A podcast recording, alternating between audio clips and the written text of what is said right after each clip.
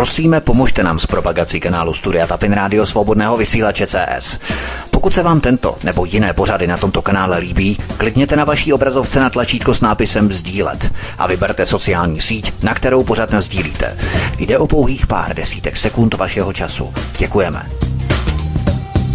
V tuto chvíli se připojili pan VK i Vítek z Tapin Rádia. Oběma hezký večer a už se těšíme na novinky. Vítku, je to tvoje. Já myslím, že na Ježíška, Helenko, ještě ne, to je moc brzo. Ne, ne, to je brzo. jdem na novinky. Zatím jdem novinky. Hezký večer. Zdravím všechny, zdravím všechny posluchače svobodného vysílače, čtenáře Aeronetu. I vy z vás, pokud jste u Energy, respektive Bohemian Energy, tak i vás, pokud jste si zvládli nás ještě pustit, samozřejmě tak to je trošku nadsázka, ale i vás zdravíme a zdravím všechny naše posluchače a zároveň taky zdravím TVVK. Ahoj. Ahoj Vítku, ahoj Helenko, já vás zdravím. Eh, dneska probereme tři témata nebo čtyři. Zejména se budeme teda věnovat panu prezidentovi, se kterým je to nějaký zvláštní, je to podivný, je to, je to aktuální, je to, je to přelomové, převratné. Informace, které přichází, nejsou dobré, nejsou pozitivní. Bude to první věc, kterou probereme teď večer, je to úplně žhavé, takže se do toho pustíme. Já vám přeji pěkný večer. Byla jaká taková trošku informace. Není to dobré, není to dobré, není to pozitivní. Ale tak doufám, že to bude aspoň trochu lepší. Zkusíme teda první téma naťuknout ohledně voleb, ohledně voleb, eh, které proběhly právě minulý pátek a minulou eh, sobotu a sčítání proběhlo 98%. Jsme viděli za několik hodin, kdo vyhrál, kdo prohrál, kdo je vítěz, kdo poražený. Poražení jsme bohužel my všichni. Globalisté totiž dosáhli konceptuálního vítězství ve volbách do České sněmovny a Serešovo operace Open Pandora Papers, já jsem se trošku bál, abych se nepřeřekl s tím Pandora Papers, odebrala Andrej Babišovi pár procent, eh, které potřeboval k vítězství vítězství. Objektivní proces na první prioritě ukázal, že za 30 let se populace proměnila a tradiční levice skončila. Tím pádem končí i plány SPD na účast ve vládě Andreje Babiše a Českou republiku čeká osud progresivismu a neomarxismu podle modelu Slovenska. Tradiční, tradiční strany levice ve sněmovně skončily. ČSSD i KSČM jsou venku. Na řadě je teď nemocný prezident Miloš Zeman, který může už jenom překvapit a nechat vládnout Andreje Babiše bez důvěry. Jak by se VK tedy okomentoval volby a rozbíhající se povolební vyjednávání, kdy se rýsuje už první střed Pirátů se stan v rámci vykrouškování, kde Piráti mají pouze čtyři křesla ve sněmovně Nela Lisková to komentovala velmi, eh, velmi dobře eh, a velmi trefně, kdy napsala, že konečně Piráti budou moct být šetrní ke životnímu prostředí a celá, jed, celá jedno hnutí nebo celá jedna strana se vejde pouze do jednoho automobilu. Ale dá se očekávat vůbec utržení slepenců demobloku, když bychom tedy začali těmi volbami a potom plynule přejdeme k panu prezidentovi. Ano, e, velmi těžko, protože jediným spojovacím materiálem, jediným lepidlem této koalice byl program Antibabiš. V okamžiku, kdy Andrej Babiš bude odstaven od vedoucí úlohy, to znamená z pozice premiéra, dostane se do opozice, v tom okamžiku ta koalice ztratí hlavní tmelící téma. Tam není nic, co by bylo společného. A tyhle ty rozkoly, které jsou ohledně Pirátů jakkoliv Piráty nesnášíme, do značné míry musíme říct, že se staly hlavní obětí e, de facto podvodu ze strany, ze strany stánkařů, že hnutí stán. To je naprosto, hnutí stán je naprosto okrajové hnutí, které by se dostalo maximálně na 4-5%, ale tam došlo k jedné věci. Oni rozesílali e-maily samozřejmě a motivovali a propagovali e, mezi svými voliči, aby kroužkovali kandidáty hnutí stan na společné kandidáce s Piráty. Je to podraz. Tak největší podraz, jaký si dokážete podpořit. Protože kdyby Piráti kandidovali sami, ne v koalici, sami, tak Piráti dostanou 17%. Jo, plus minus 17, 18, 19. Nevěřím, že by šli na 20, to takový potenciál neměli, ale 17 jako samostatná strana by měli. Uh, hnutí stan by mělo tak maximálně 5%, možná 6%, ale nevěřím tomu. Nevěřím tomu, protože ty samostatné průzkumy, ještě minulý rok, na začátku minulého roku, když začal koronavirus a ještě se vůbec nevědělo nic o nějakých koalicích, uh, tak ty průzkumy ukazovaly, že hnutí stan se pohybovalo někde okolo 4%, nedostali by se do parlamentu vůbec. Ehm, takže co, co udělali? No, udělali to, že motivovali své voliče hnutí stan, aby kroužkovali hnutí stan své, své kandidáty a vykroužkovali pirátské, pirátské kandidáty. Je to podraz, samozřejmě. A z členské zá, základny Pirátů zní, aby Piráti nevstupovali do vlády, e, není tam pro nás místo, není to, že je to smysl, byli jsme podvedeni, byli jsme podraženi, takže tohleto je jenom ukázka toho, jakým způsobem funguje politika. No sem neberu ohledy vůbec na nic. A vidíte, jak to dopadá. Máte nějakého společného nepřítele, máte nějakou platformu, ale ve chvíli, kdy dojde k nějakým volbám, tak prostě mezi nimi neplatí, v té koalici neplatí naprosto žádná pravidla. Uh, oni silnou stranu, silnou stranu, hnutí stance nemůže vůbec srovnávat s Pirátama, to je proti ním obrovská silná strana, že je zakotvená neomarxisticky. To znamená, že nemohli se srovnávat a oni se naprosto oprávněně Piráti cítí poškození. Já tomu, já jim rozumím. To je naprosto logické. To je obrovská e, čára přes rozpočet. Nám to, my můžeme být samozřejmě rádi, protože jejich plány samozřejmě se odkládají, ale pozor, pozor, tady je jedna důležitá věc. E, všechny ty jejich plány velice ochotně převezmou všichni ti ostatní. To znamená všichni ti stánkaři, všichni ti z ODS, TOP 09 a, e, jak já říkám, e, chozrasčotníci. A KDU ČSL, že? To už není žádná křesťansko-demokratická strana. Ne, ne, ne, ne. To jsou, to jsou noví kádrováci, to je nový chozrasčot. To znamená politický chozrasčot. Eh, oni, eh, že jo, už mají eh, ten vlastně ten nákrok, nákrok eh, k tomu novému progresivistickému modelu, eh, který tady v Německu prosazuje, že CDU, to už nemá vůbec s nějakým křesťanstvím vůbec nic společného, to je prostě New Age. New Age. Eh, barevní, fialový, žlutý, červený, modří, oranžový, všichni se páří mezi sebou a vytvářejí multikulturní talergiovskou barevnou společnost. To je New Age. A tohle to jede KDU ČSL pro Krista v KDU ČSL už není prostor. Ten si musel vzít e, na záda batůžek a musel táhnout o dům dál. V KDU konec. Tam nic. Pokud máte nějaké křesťanské záležitosti, tam už vám pšenka nepokvete. Tam je hotovo. Tam je vymalováno. Takže eh, v politice eh, po volbách teď eh, to došlo vlastně do té pozice, že Piráti, kteří měli de facto jako mít nějak nakročeno k nějakému šéfování, k nějakému skládání vlády, tak najednou byli podvedeni. A Piráti, že jo, Piráti, že jo, Piráti někde prostě na moři, že jo, Piráti, že jo, okrádají obchodní lodě, že jo, to je paradox. Teď někdo prostě okradl Piráty. A při volbách. Chápete, to je absurdní, že absurdní rovina. E, někdo si založí pirátskou stranu a potom ti Piráti jsou okradeni. To je to je opravdu, to je, to je fakt neuvěřitelná záležitost.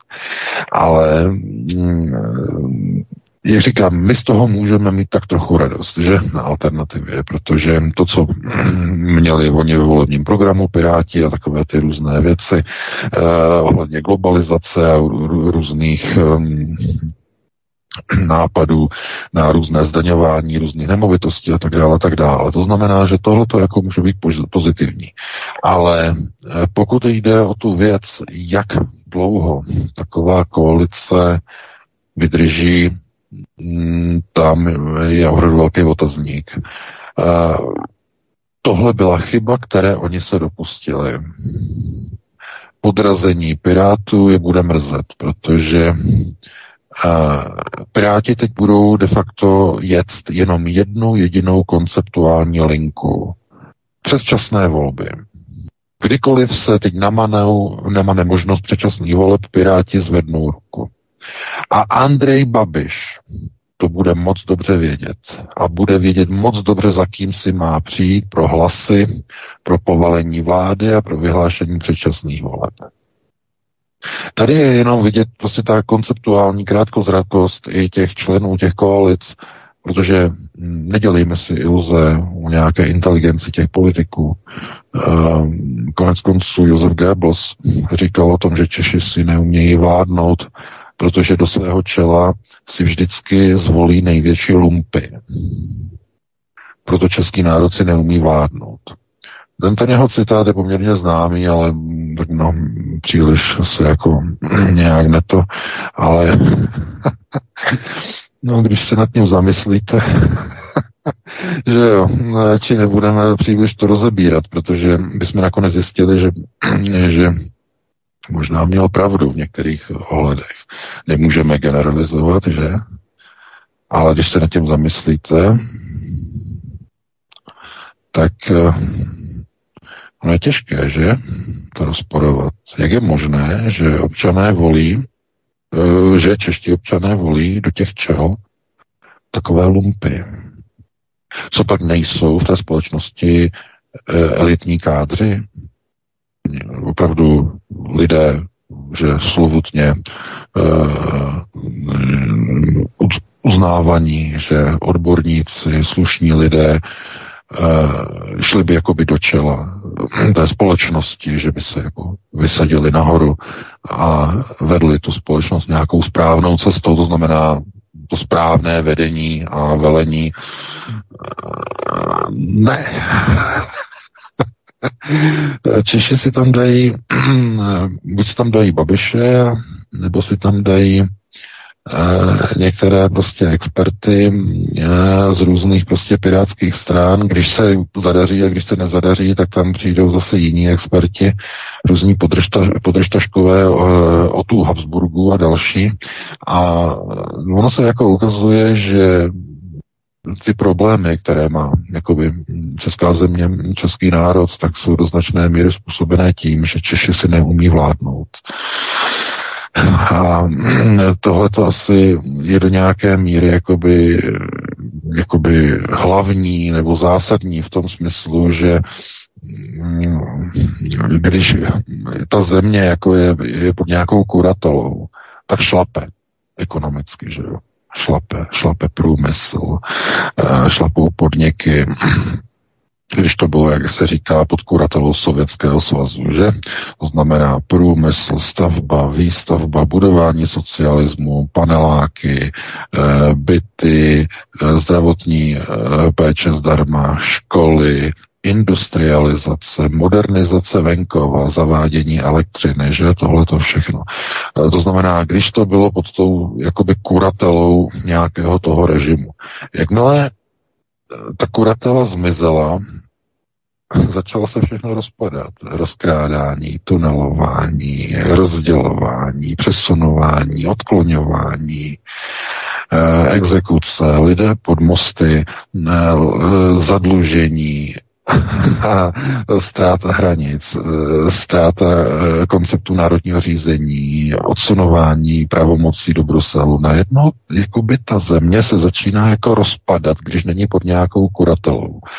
A mm, tohle to samozřejmě by se dalo převést i na některé jiné země, mm, ne třeba na všechny, ale minimálně, když se podíváte na výsledky voleb, tak ty výsledky těch voleb minulý týden dopadly tak, že do poslanecké sněmovny byly zvoleny jenom ty strany, které podporují aktivně nebo pasivně očkování. To znamená, všechny ty strany, které tam jsou, e, s výjimkou SPD, tak ty všechny jsou provakcinační. S výjimkou SPD, ta je k tomu neutrální. I když taky jsou tam výjimky, že? Protože jsou některé výroky politiků SPD, že kdo se neočkuje, tak je idiot a podobné výroky. Jistě Vítku víš, že některé ty výroky od kterých politiků to bylo, e, to teď nebudeme komentovat, ale mm, tam bychom to jako řekli, že to je v té pozici jakoby neutrality, protože poslanci SPD nosí poctivě roušky, že jo, plní ta nařízení, když tam byl ještě ve sněmu sněmovně Lubomír Volný, Marian Bojko, tak oni byli jediní, kteří proti tomu šli. To znamená, tam nebyl žádný odpor. Takže v poslanecké sněmovně teď není naprosto žádný odpor proti očkování. No. A co to znamená? No znamená to, že voliči to tak chtěli, takhle to tak chtěli, český národ to tak chtěl. Po roce a půl je hotovo vymalováno, protože nastává něco, co bych já nazval stokholmský syndrom. To znamená, um, rukojmí začíná sympatizovat a soucítit se svým únoscem. To znamená, společnost je držena rok a půl rukojmím v covidové hysterii svými vládami. A najednou po roce a půl přijdou volby a namísto, aby ta společnost to spočítala té vládě a všem těm vakcinátorům, a aby zvolili alternativu, tak oni zvolí právě tyhle ty vakcinační strany. Hnutí, ano, ODS, všechno tohleto, prostě frr, jako způsobem, že ještě víc. Více vakcín, více Adidas. A to všechno, co se dělo rok a půl, jako by bylo zapomenuto, jako by vůbec neexistovalo. Jako by lidé to brali jako za něco, co je samozřejmého. Podívejte se, žádná reflexe. A jak na to reaguje režim? Jak na to reaguje vláda týden po volbách? Slyšeli jste dneska zpěváka na Zdraminy Adama Vojtěcha, co řekl, co bude od 1. listopadu?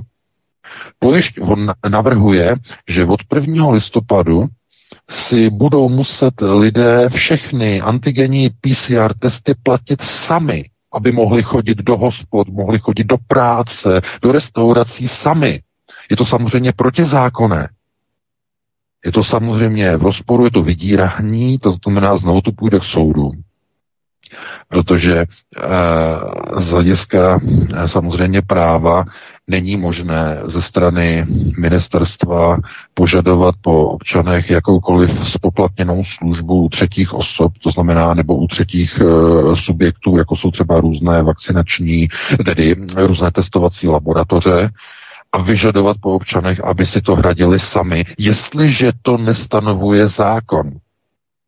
To znamená, nejprve by musel být přijatý zákon, který by to ustanovil jako nějakou občanskou povinnost, jako máte třeba povinné pojištění, eh, které si musíte platit při provozu automobilu povinné pojištění, tak je dáno zákonem, že se musí platit povinné, povinné pojištění mm, kvůli spoluúčasti a tak dále a tak dále.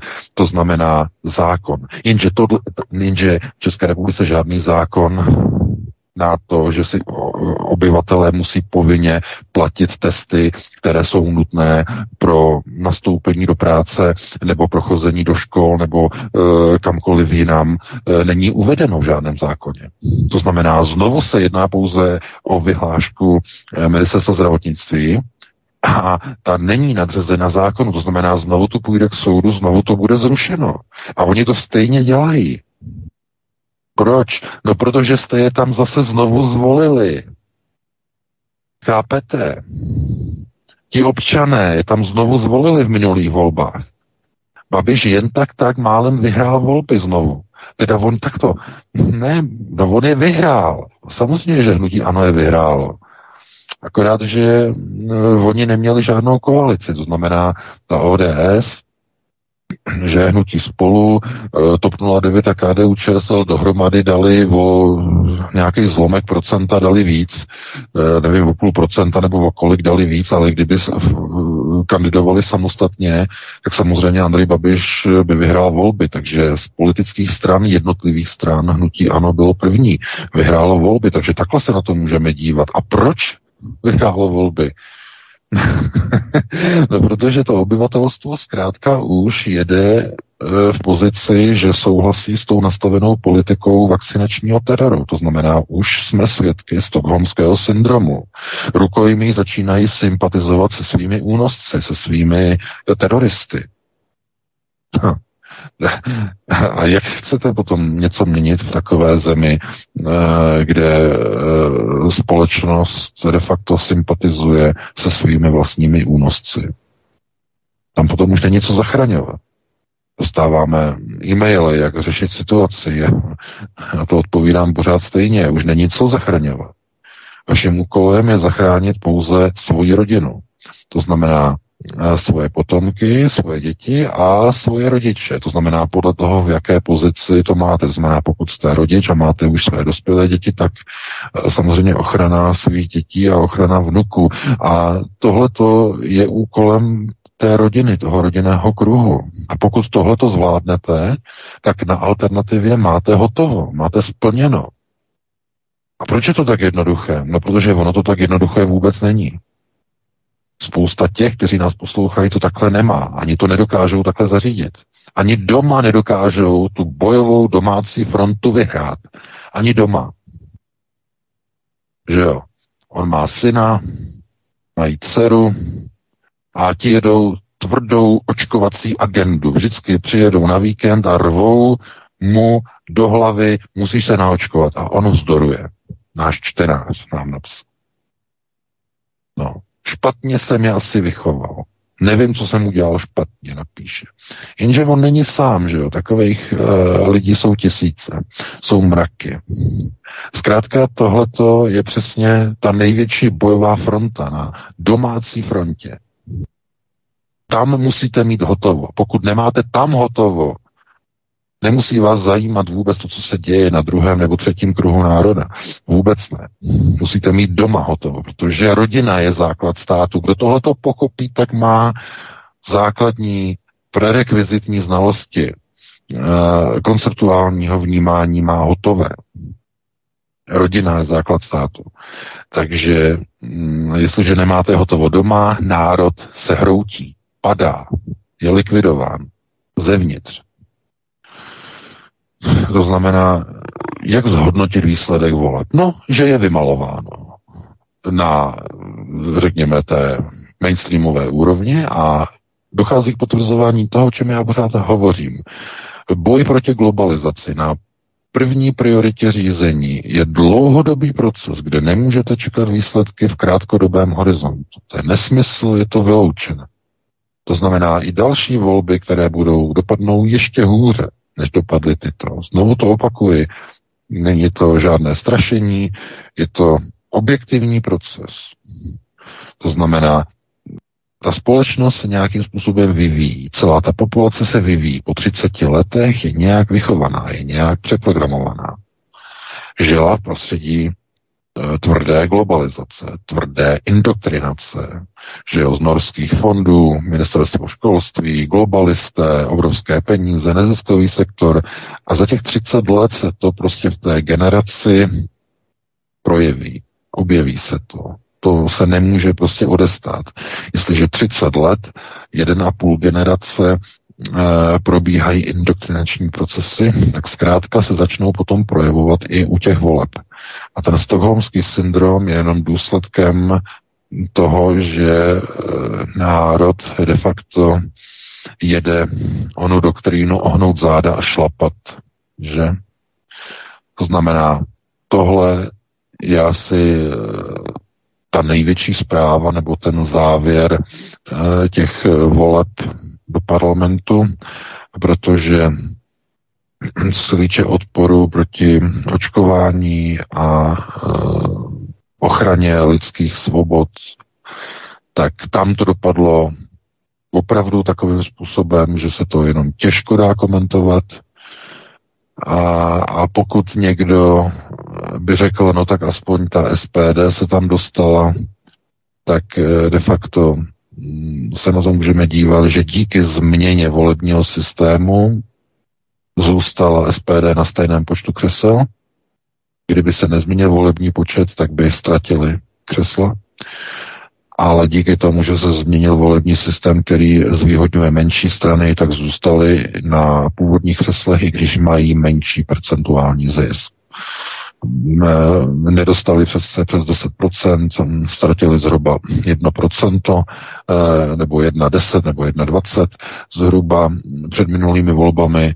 A teď by někdo řekl, co se stalo tedy v rámci SPD, proč jako to pokleslo a je to jakoby původně, dá se říct, že přes křesla, je to úplně stejné.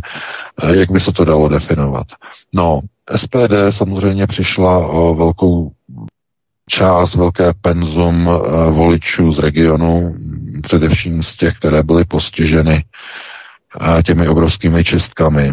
Ale e, straně to moc neuškodilo, protože místo těch původních členů SPDáků, kteří zakládali stranu, jak začínali před rokem 2017, 2016, dělali tu stranu takzvaně ze zdola, tak ti už jsou dávno pryč.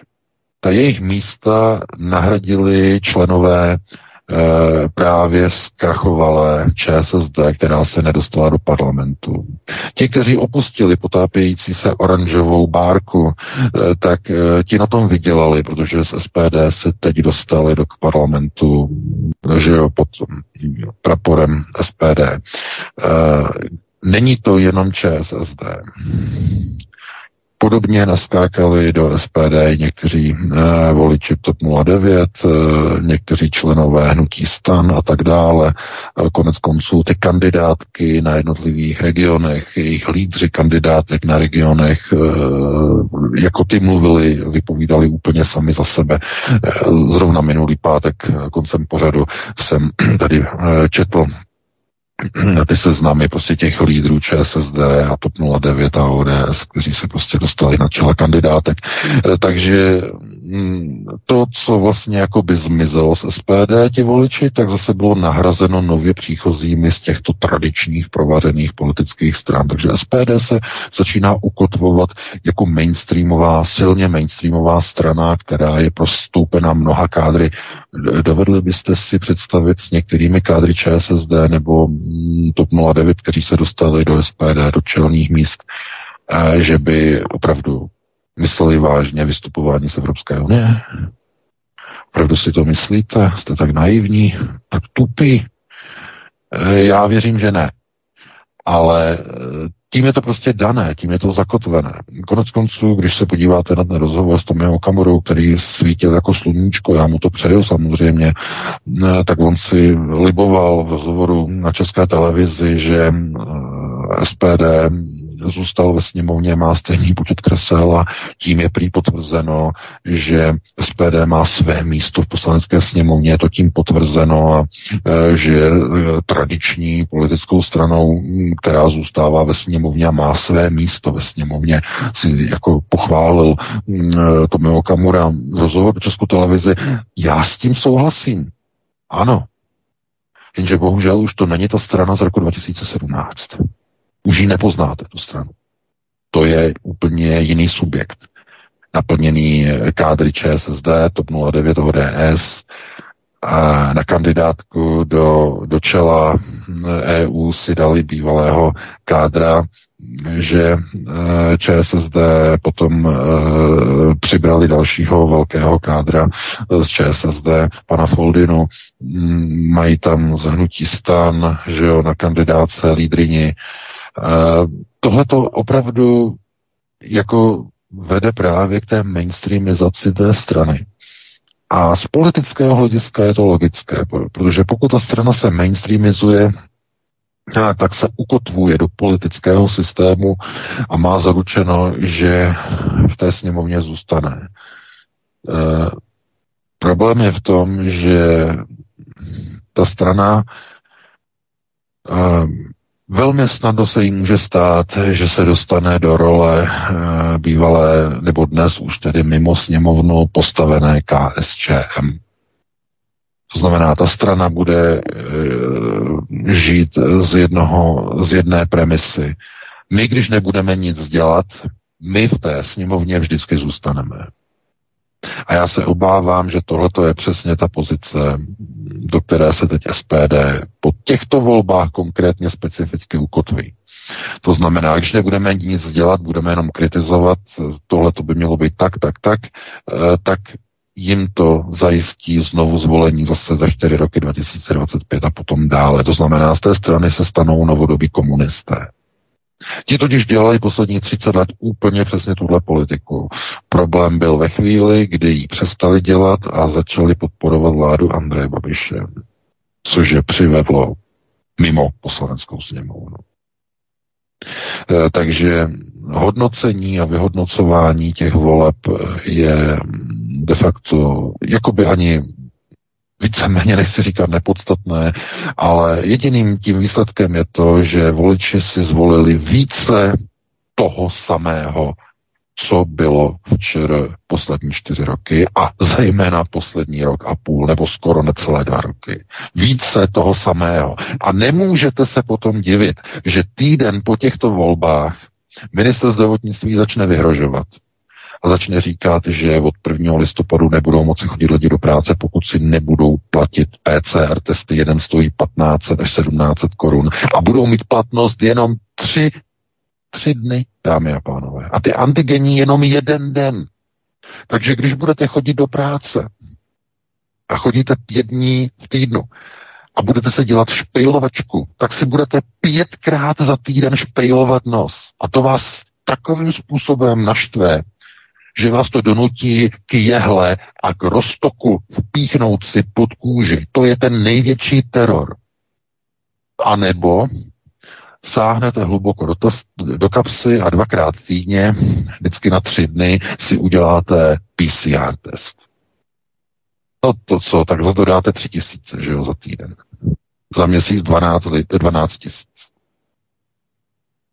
Takže jako, jak jako, jak jinak se tomu chcete jako vyhnout? Do práce chodit musíte. A když vám zpěváček v roli mafiána řekne, od 1. listopadu už to nebudou pojišťovny platit. A musíte to mít. No a kde je to dané v zákoně? Žádný zákon nepotřebujeme, nám stačí ministerská vyhláška. Tak co půjdete? Půjdete demonstrovat? Nikdo tam není, nikdo tam nedemonstruje. Zase to půjde někam k soudu, který to potom se zruší, ale ne hned, třeba po dvou měsících. A kdo vám vrátí ty peníze, které dáte za ty PCR testy a za ty antigení? No nikdo vám to nevrátí, všichni budou vysmátí. A navíc leti už budou někde v tahu, že? Tam už bude nová vláda. Ale pokud si někdo vodní slibuje prostě nějaké nějaké, nějaké uh, zlepšování covidu, to bude ještě horší. Protože tam jsou, tam jsou jiní kádři, mladší, a ti se nezakecají. Takže, jak říkám, z, z hlediska, z pohledu alternativy, hm, musíte mít hotovo doma, na domácí frontě. Jak to máte na domácí frontě doma? Tam, pokud máte hotovo, tak máte hotovo i konceptuálně. A pokud doma e, bojujete o ochranu svobody, ochranu zdraví s vlastními dětmi nebo s vlastními rodičmi, podle toho, jak je to nastavené, že vztahově, no tak potom to znamená, že máte problémy ve vlastním životním prostoru, že nepřítel už je přímo ve vnitřním kruhu, přímo ve vaší rodině svoje koncepty řízení natáhnul do vaší rodiny a teď prostě členové rodiny mezi sebou prostě se dohadují o tom, jestli vakcína ano, vakcína ne, jestli tahle ta ano, tahle ta ne. A e, někdo se nechá naočkovat a za dva dny celá e, rodina je nakažená a má horečky, protože se nakazili od toho očkovaného. Všude to máte. Všude ty zprávy na alternativních serverech, videa, důkazy.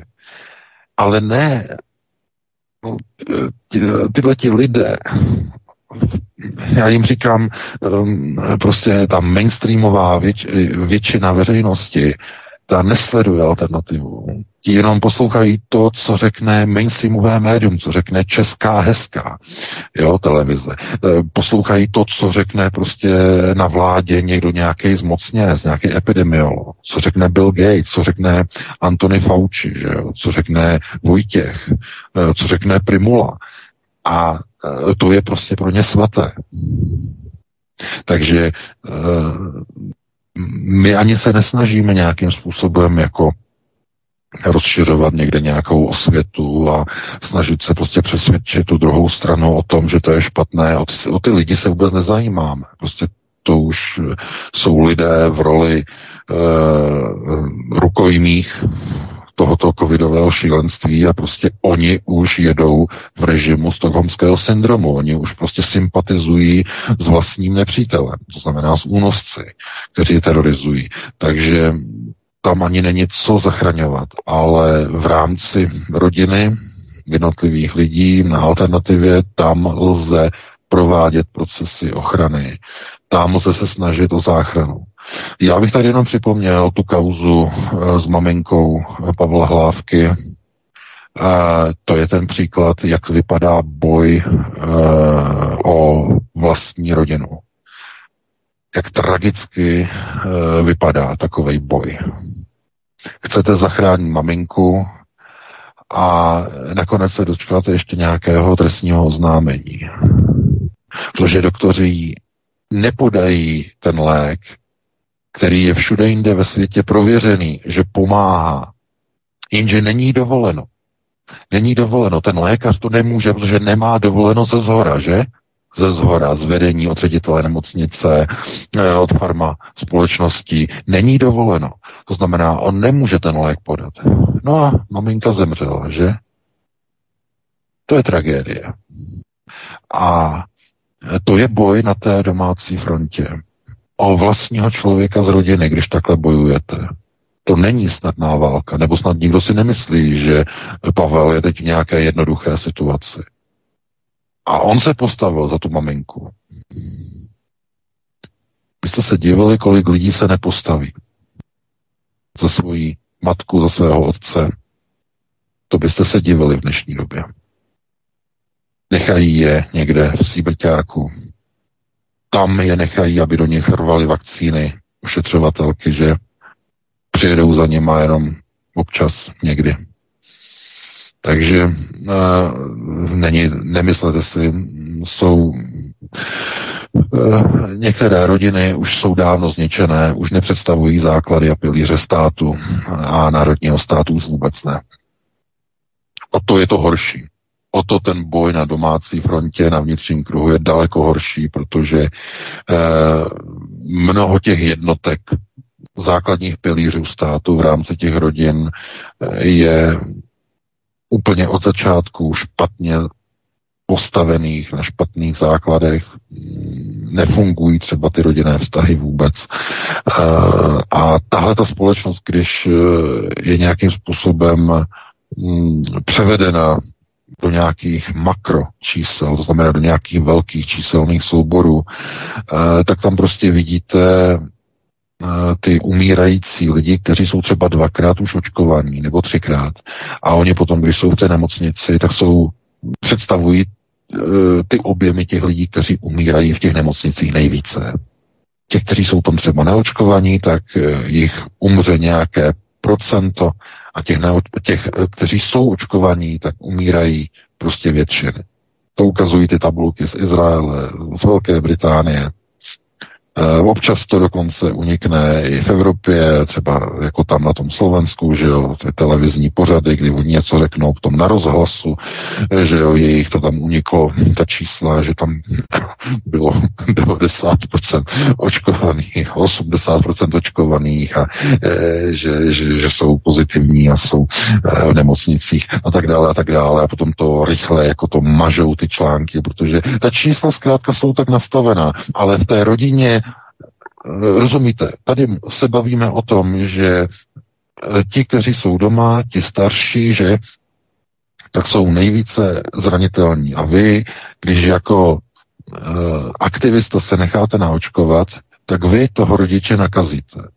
Protože vy se stáváte super spreaderem, super nosičem. Jakmile se naočkujete, stává se z vás nosič. Nakazíte e, svého rodiče.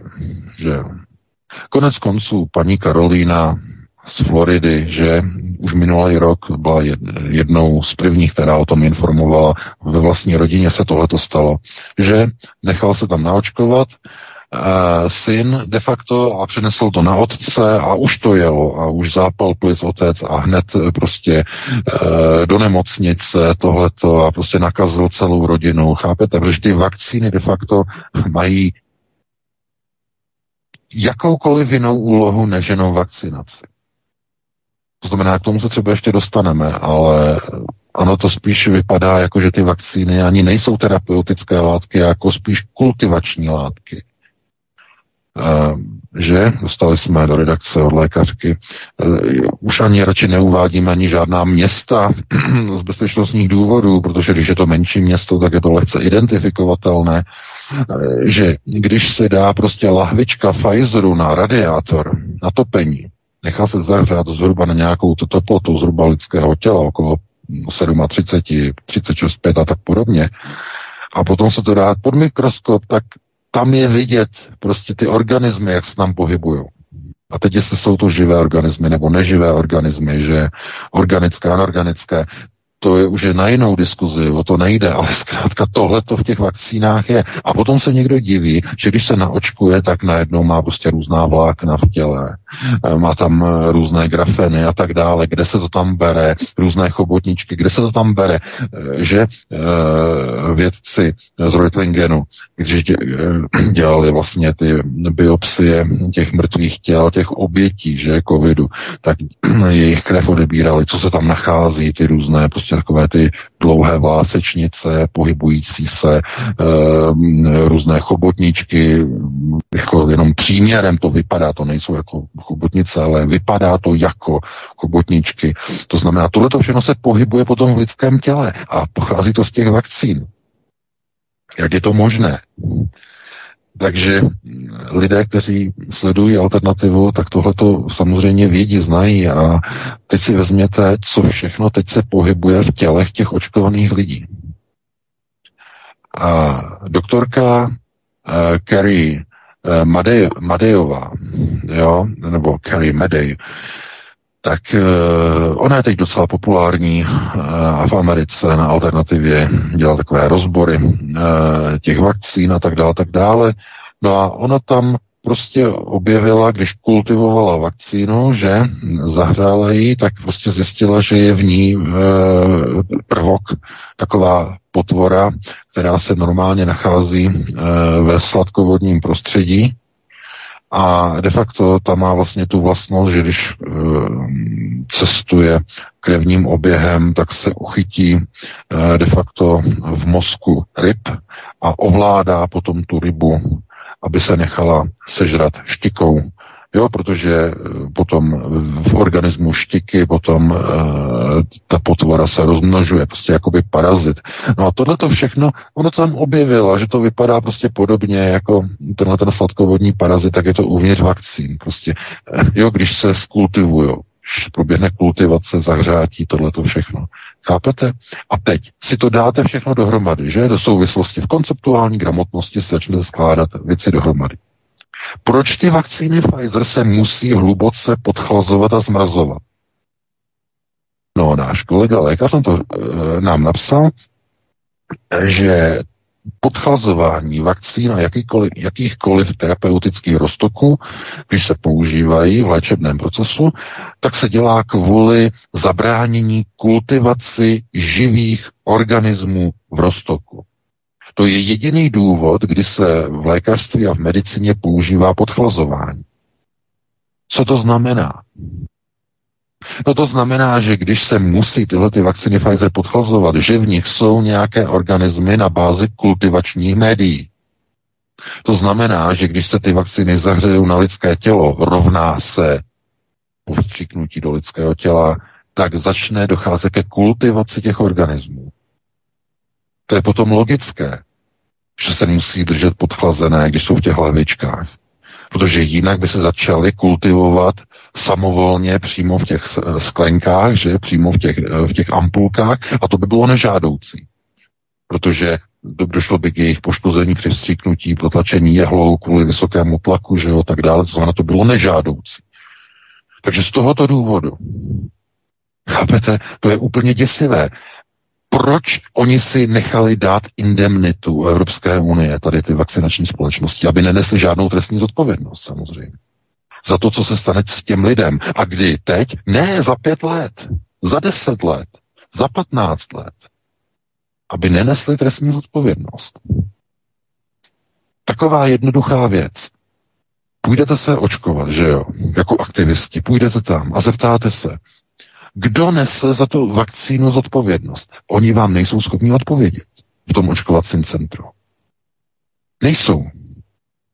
Oni vám řeknou, že to je na vašem dobrovolném rozhodnutí a vy opakujete otázku. Na to já jsem se neptal. Já se ptám, kdo nese odpovědnost za tu vakcínu. Když mi ta vakcína něco provede, kdo nese zodpovědnost, kam si můžu jít stěžovat?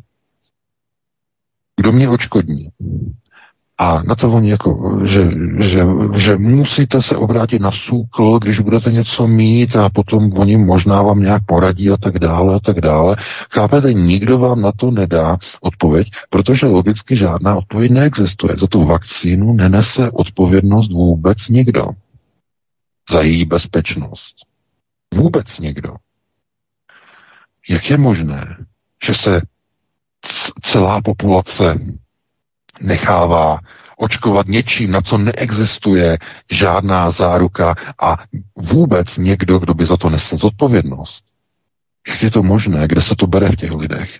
No, jedině tehdy, když ta společnost už rezignovala na ochranu svého vlastního života.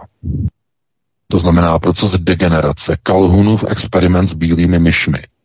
Při, sestup, při sestupné fázi populace, v jejím zániku, přestávají jednotliví členové sledované populační jednotky prokazovat schopnost ochrany a obrany vlastního životního prostoru.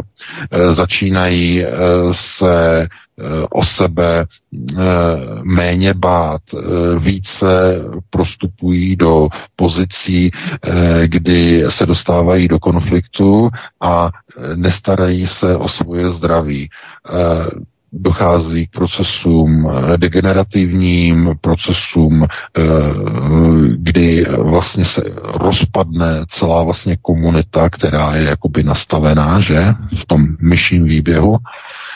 Někteří se začnou izolovat, eh, jiní nejsou schopni navazovat vztahy, dochází k separatizaci, nebo něčemu, co bychom mohli nazvat jako separatizace společnosti, znamená rozdělování, rozčlenování a rozdělování odstupy, distance. Mm, a tohle to postupně, postupně vede eh, k rozpadu celé populace, k vytváření eh, deviačních procesů, a potom k samotnému zániku, protože populace už se nemůže ani rozmnožovat, nemá o to vůbec zájem. To znamená, ten proces sestupu té civilizace je de facto teď možné zřetelně jakoby sledovat přímo v reálu, přesně podle Calhounova experimentu. A ta společnost vykazuje stejné degenerativní procesy jako ta zmíněná kolonie myší.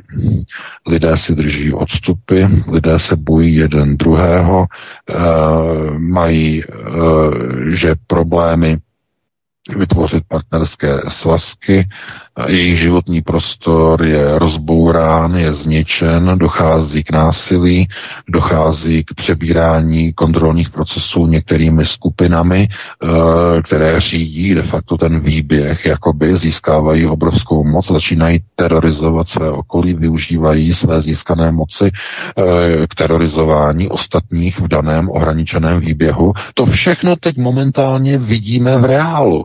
Politici přebírají tuto moc a terorizují všechny své ostatní spolumyši, spoluobčany ve společnosti. Ten Calhounův experiment je naprosto zásadní, je klíčový.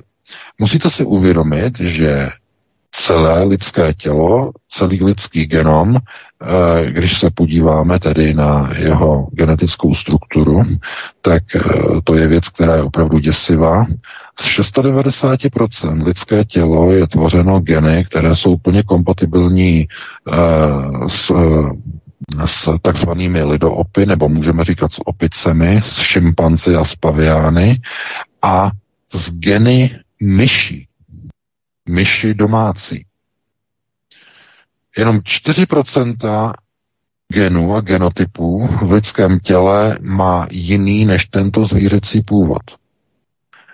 A to má určitý vliv na genotyp člověka, že má tendenci chovat se jako myš ve společenském řádu. Teď nemluvíme o maličkém tvorovi, že jo, ten hlorovec, tohle jak se chová, ale o jeho způsobu e, chování ve skupině, v davovém procesu řízení.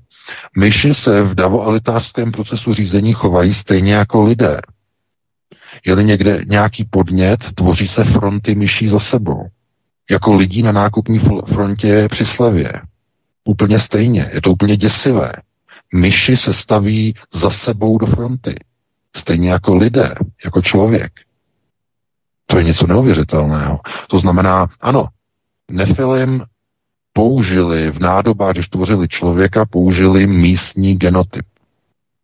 To znamená, použili genotyp opice a myší. Částečně i prasat. Ano, i geny prasat. Prasaté jsou v člověku.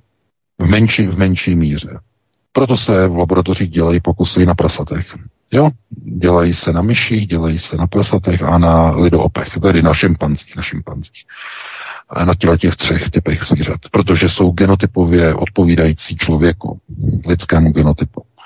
No a jenom 4% jsou de facto jakoby nepocházející e, z této planety. 4%. Amšela Charedim. To je původní genotyp Nefilim. Každý člověk má v sobě 4% eh, tohoto genotypu. A eh, aniž bychom zacházeli tedy do nějakých podrobností, protože zase se, to je zase s velkými přesahy, že? Protože jsme původně mluvili o volbách. Je to důležité kvůli vysvětlení, vnímání a chápání lidí. Tak ti lidé v dnešní úpadkové společnosti se chovají stejně jako myši v Kalhunově experimentu. To znamená, vytváří se vůdčí typy, které terorizují ostatní a získávají tím moc, získávají profitaci. Když dojde na nějaké rozdávání odměn, lidé se staví do front. Stejně jako ty myši u těch krmítek, když dostávají pamlsky. To, to, tohleto je s velkými přesahy, proto já tady to jenom ukončím tím, že volby dopadly tak, jak dopadly, je to bez nějakých velkých eh, překvapení, ale důležité je vědět, že ten boj na domácí frontě je tím nejdůležitějším, tím skutečně nejklíčovějším bojem, který vás čeká naprosto všechny. Budeme zachraňovat vlastní rodiny v následujících letech. Vlastní rodiny budeme bojovat o přežití. Přežití našich hodnot, našich svobod následujících letech, o které budeme neustále připravováni, umenšováni postupně měsíc po měsíci. Tohle to je připraveno, to mají globalčiky v plánu. Že musíme se spojit, musíme se sjednotit a musíme mít hlavně sílu odporovat těmto procesům. Takže takhle bych na to odpověděl. No, máme zase hodně hodin, 2038, takže se pustíme do dalšího tématu. Vítku. máme dvě témata, tak to nějak zkrátíme, určitě stihneme. Total Control, Slovenská univerzita v Košicích ve spolupráci s armádou získala z eurofondů dotaci na vývoj technologie takzvaného elektronického koncentráku, který v podobném provedení již nabízí izraelská firma na ochranu letišť Aranvejí. Slovenská technologie Movir ale bude místo letišť chránit izolované skupiny obyvatel před šířením nebo rozšiřováním nákazy. Zkoušky špehovací mobilní mašiny budou probíhat v utajení v uzavřeném vojenském prostoru nedaleko zvoleného kolena z lidí se stanou ovčané v elektronickém ohradníku. Takže budou žít ne jako, ale doslova v ohradě, která ale nebude vidět. Jedná se tedy o zatím jakousi demoverzi toho takzvaného stínění nebo stínování shieldingu, jak bylo uvedeno v dokumentech ve Spojených státech, tedy ne ještě, řekněme, fyzický koncentrák v, já nevím, v bytě, já nevím, v domě nebo v koncentráku, jak to tam oni popisovali, ale digitální koncentrák, což je v podstatě, ale to tež, nějak se to výrazně neliší, akorát, že prostě není vidět. No ano, samozřejmě, protože žijeme v 21. století. Dneska není v takzvaně rozvinuté společnosti, není dovoleno někde stavit nějaké ploty, nějaké dráty, i když oni by s tím neměli problém, ale není to politicky korektní. To znamená, dneska se ti lidé budou hlídat neviditelnými ohradníky. To znamená vyčleněný prostor, virtuální prostor, který bude sledovaný pomocí GPS a kdokoliv překročí tento virtuálně vystavený prostor, tak bude nahlášen, bude pokutován, bude případně zadržen, bude zase převezen zpátky do toho vyčleněného prostoru a tak dále a tak dále. To znamená, eh, ten systém je nastavován, je to maskováno. A to, že to probíhá zrovna na Slovensku a součástí ještě slovenské armády, která se k tomu nechce moc hlásit. To je zajímavé, eh, protože oni měli informaci na svých webových stránkách hm, onoho výcvikového prostoru Lešť. Eh, mají tam tedy webovou stránku, že pod ministerstvem obrany a měli tam ještě donedávna webovou stránku, kde Movir, tedy technologie Movir, byla prezentována jakože je vyvíjena ve spolupráci s armádou Slovenské republiky na bezpečnostní zajišťování terénu provozu perimetru, to znamená jako vojenský projekt.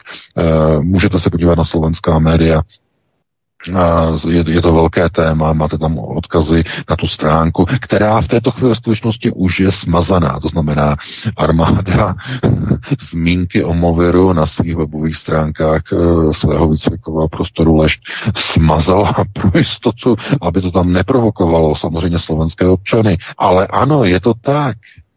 Je to tak prostě e, pouze se to dostalo na veřejnost, že? Publikovalo se to. A oni to nechtějí, protože ono to ukazuje, že mají zadání, mají úlohy.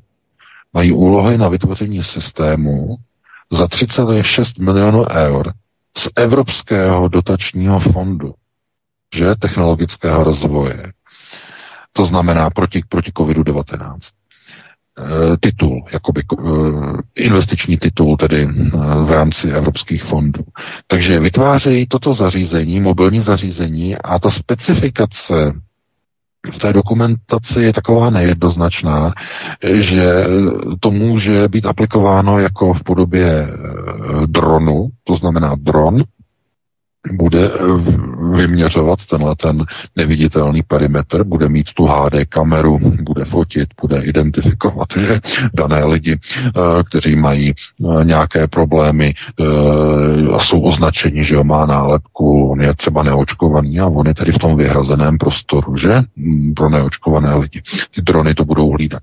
Ale tam je uvedeno v té dokumentaci, že to můžou být statické, statické pozice, statické stojany na místě místě stojící, které budou na nějakém sloupu, ale že to nesmí vzbuzovat znepokojení u občanů, znamená v podobě maskovaných zařízení, jako třeba vidíme ve Velké Británii, kde se e, budují 5G sítě maskované za jedle a smrky, umělé jedle a smrky budované e, v britských městech měli o tom článek asi před třemi roky. Eh, je to teď velká věc? Se staví smrky, které jsou umělé, jsou k nerozeznání a v skutečnosti jsou v nich antény, že jo, 5G antény. Tak oni tohle budou chtít dělat něco podobného. To znamená eh, na tom Slovensku, že oni si to udělají tak, že tady postaví třeba nějaký keřík a tam bude prostě kamera, bude prostě sledovat, jestli do toho obchodu chodí lidé, kteří mají dovoleno tam chodit. Podle k čemu je ta HD kamera? Čemu potřebuje sledovací systém high definition kameru? No, kvůli rysům obličeje. Protože to jde potom do databáze a zjišťuje se podle databáze obyvatelstva identita člověka. Počítač to dělá. Jo, velice rychle ve zlomku vteřiny zjistí podle rysu obličeje identitu člověka podle fotografie. E, Tohle to samozřejmě bude komplikovat trochu ta věc, e, kdy někdo řekne, no jo, ale přece se nosí roušky, že jo, nosí se roušky. No, hm, pozor, tohle je třeba vysvětlit. Uh, ty roušky jsou jenom dočasné. V nějaké chvíli globalisté řeknou, roušky můžou jít dolů. Já vám neřeknu přesně, kdy to bude. Mluví se o roku 2023. To je číslo, které vylítlo z huby Billu Gatesovi, že v roce 2023 bude možné sundat roušky. A jakmile k tomu dojde, Eh, tak eh, bude možné prostě lidi kontrolovat vizuálně, opticky a bude se zjišťovat, kdo je očkovaný, kdo není očkovaný. Tyhle ty keříky maskované budou před všemi obchody, budou maskované a budou sledovat, jestli lidé, kteří vchází do obchodu, do hypermarketu, do centra, já nevím, na nádraží, jestli jsou očkovaní. Ti, kteří nejsou očkovaní, tak budou zaregistrovaní. A hned přiletí bezpečák. To znamená z bezpečnostní služby a hned, hned vznikne alarm, tahle ta osoba bude trekovaná, prostě kam jde a bude zadržená, prostě není očkovaná, tam nesmí. Proto dělají tyhle, ty, tyhle ty technologie. Uh, už to teď to připravují, to znamená dotace z Evropské unie a tak dále. Oni se nezastaví, globalčiky, nezastaví se. Pokud jim není vystavená stopka, tak se nezastaví. A jediný, jediný způsob, jak jim vystavit stopku, je, uh, no to jsou samozřejmě ty, ty, ty tvrdé procesy, že? Někdo řekne vystoupit z EU, vystoupit z NATO. No ano, to jsou ale až ty druhé kroky. Nejdřív tím hlavním krokem je odříznout centrální banku od nosatého systému řízení v Londýně. Protože tam je ta hlavní tepna globalistů. Tam se musí šlápnout na krk té hydře. Odříznout centrální banku od Londýna. To je první krok. Žádné NATO, žádná Evropská unie. Centrální banka, která není národní, která je v majetku světového sionismu, světového kaganátu, který tohleto všechno financuje. To je konceptuální gramotnost. A mm, podívejte se, eh, to, co vadí Kaganátu v téhle chvíli, je hotovost. Je to jedna z věcí, která je velice mrzí, velice štve, že ji vůbec někdy zavedli, ale uh, protože ta je přijímána všude, že hotovost. S ní zaplatíte za potraviny, ale i třeba za, uh, já nevím, za chlast, že jo, za alkohol, za drogy, za všechno, za co chcete, že jo, úplně za všechno. A mm, uh, jim to vadí samozřejmě, jim to vadí. Proto se snaží prostě odstraňovat uh, hotovost a snižovat hotovostní uh, sazby. Uh, vždycky k tomu mají tu záminku, že ochrana proti legalizaci z nějaké trestné činnosti, nějaký drogy, že někdo potom to chce legalizovat. To jsou prostě záminky. Oni chtějí úplně hotovost zrušit, aby všechno bylo bezhotovostní. To je jejich plán. To znamená, že v té naší vlastně společnosti, v které žijeme, že eh, tak eh, de facto je snaha toho člověka úplně maximálně spoutat. To znamená, aby neměl naprosto žádnou svobodu pohybu. To je asi to hlavní, to zásadní, co tady k tomu bychom vůbec eh, jako mohli říct. A mm, já myslím, že jako tématicky s těma různými přesahama to rozebírat ještě dál, uh, bychom tady zůstali ještě hodně dlouho. Takže takhle bych to uzavřel. Máme 2047 a pustili bychom se do posledního tématu. Vítku. Na nákupní frontě chaos. Bílý dům právě varoval před výpadky v zásobování před Vánoci a američané už registrují prázdné regály v obchodech.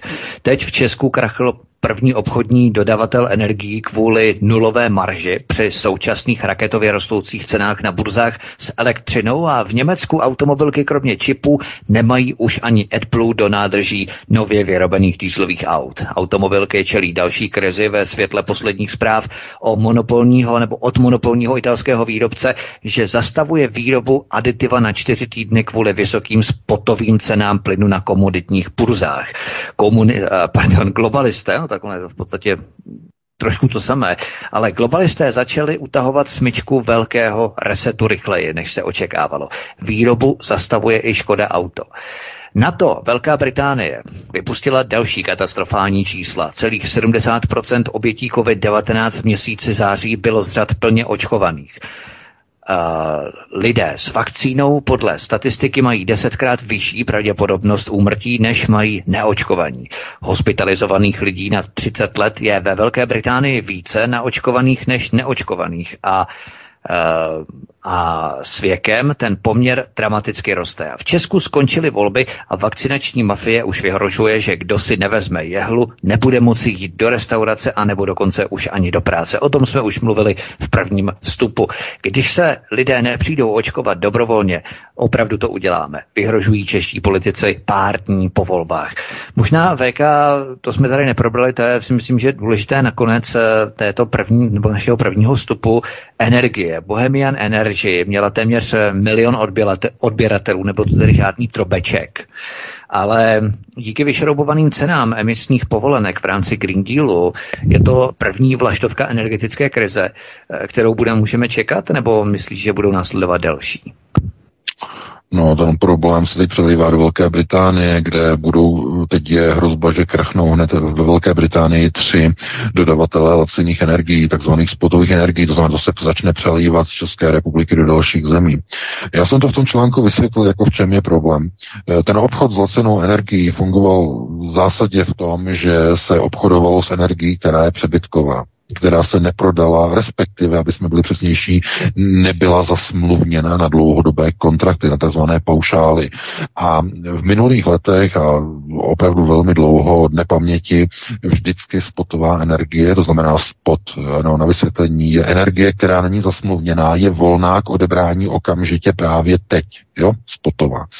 A e, spotová energie vždycky tvořila většinu energetického trhu e, na takzvaných e, paušálech portálech, kdy tedy odběratelé si zasmluvní část jmenovitého energetického výkonu dodavatele, rovná se energi- elektráren nebo jedné elektrárny, eh, tak eh, vezmou třeba nevím, 5% ročního výkonu, zasmluvní si, že elektrárna se zavazuje, že dodá našemu odběrateli tolik a tolik megawatt, případně gigawatt nebo terawatt elektrické Eh, energie za dané období v daném čase a mm, elektrárna se zavazuje, že vyhradí svůj výkon, eh, třeba 5-7% výkonu své elektrárny na plnění tohoto závazku. Takhle to fungují ty paušální smlouvy.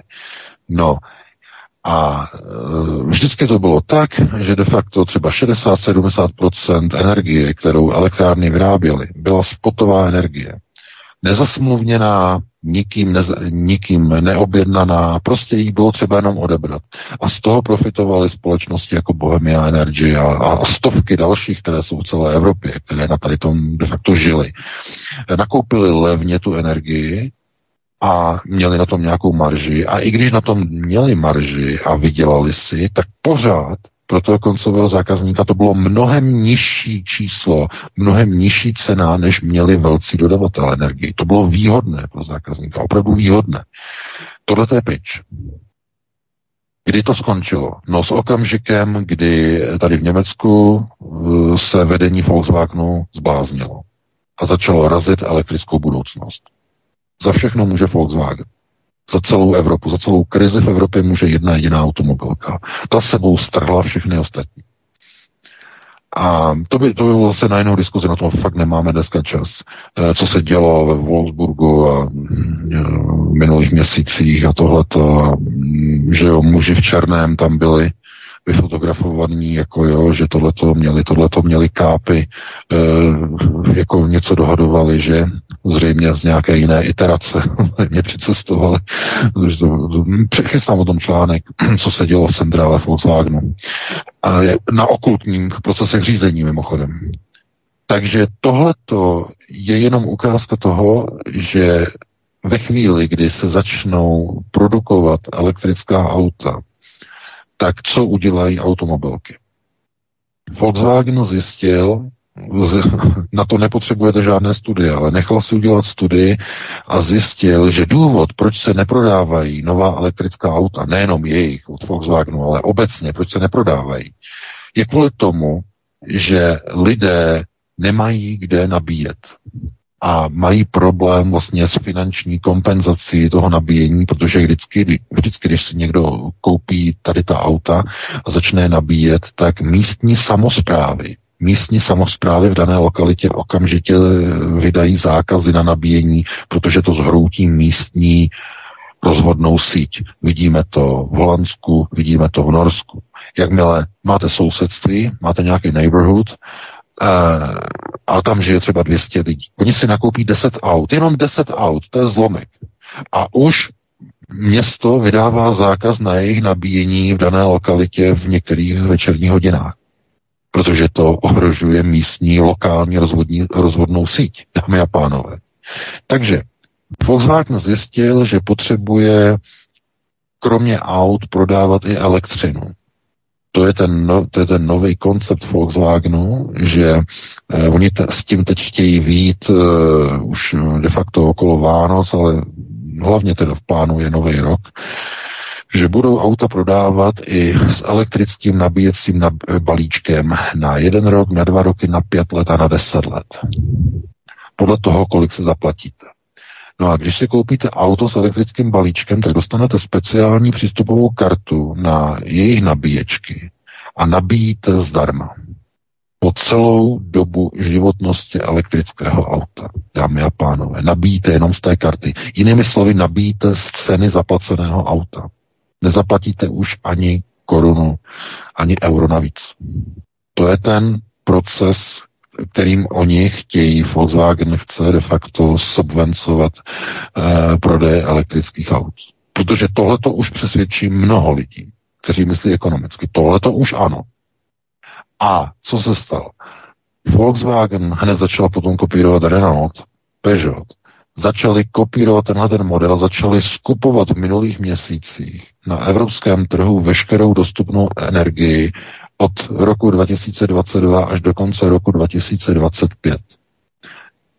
Všechno to, co se dříve prodávalo na spot, to znamená, bylo nezasmluvněno, dneska je pryč.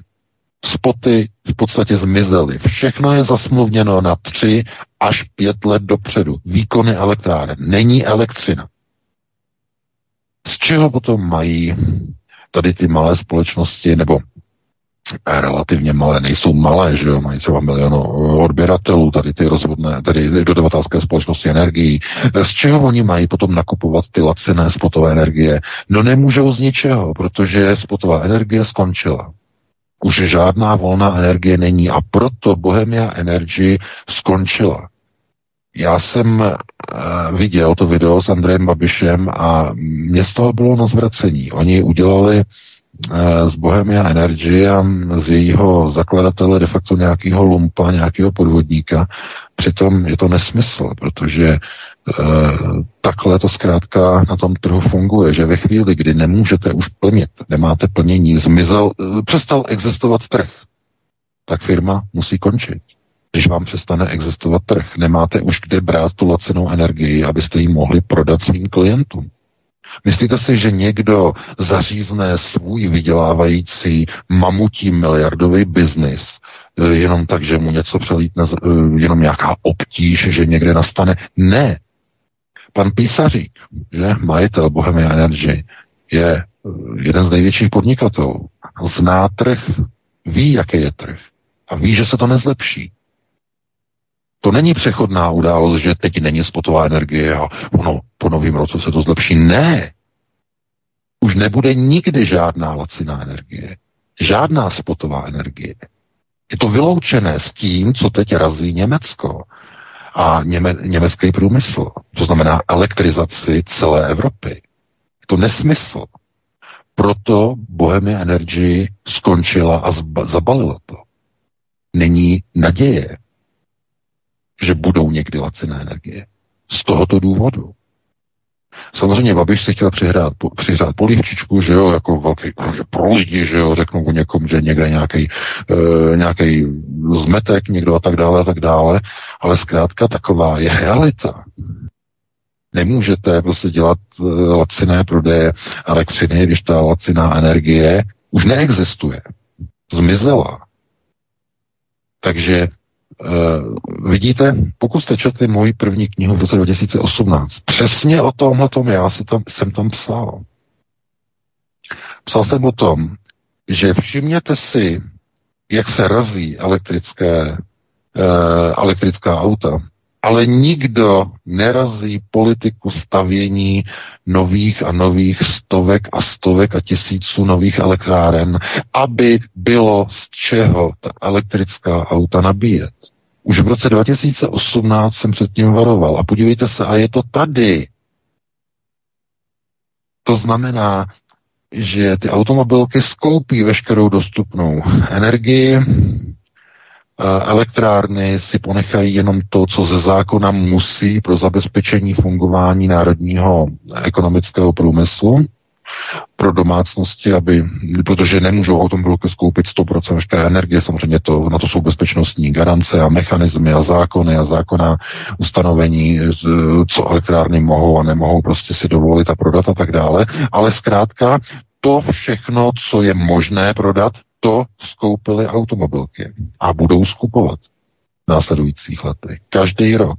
Aby mohli prodávat svá elektrická auta.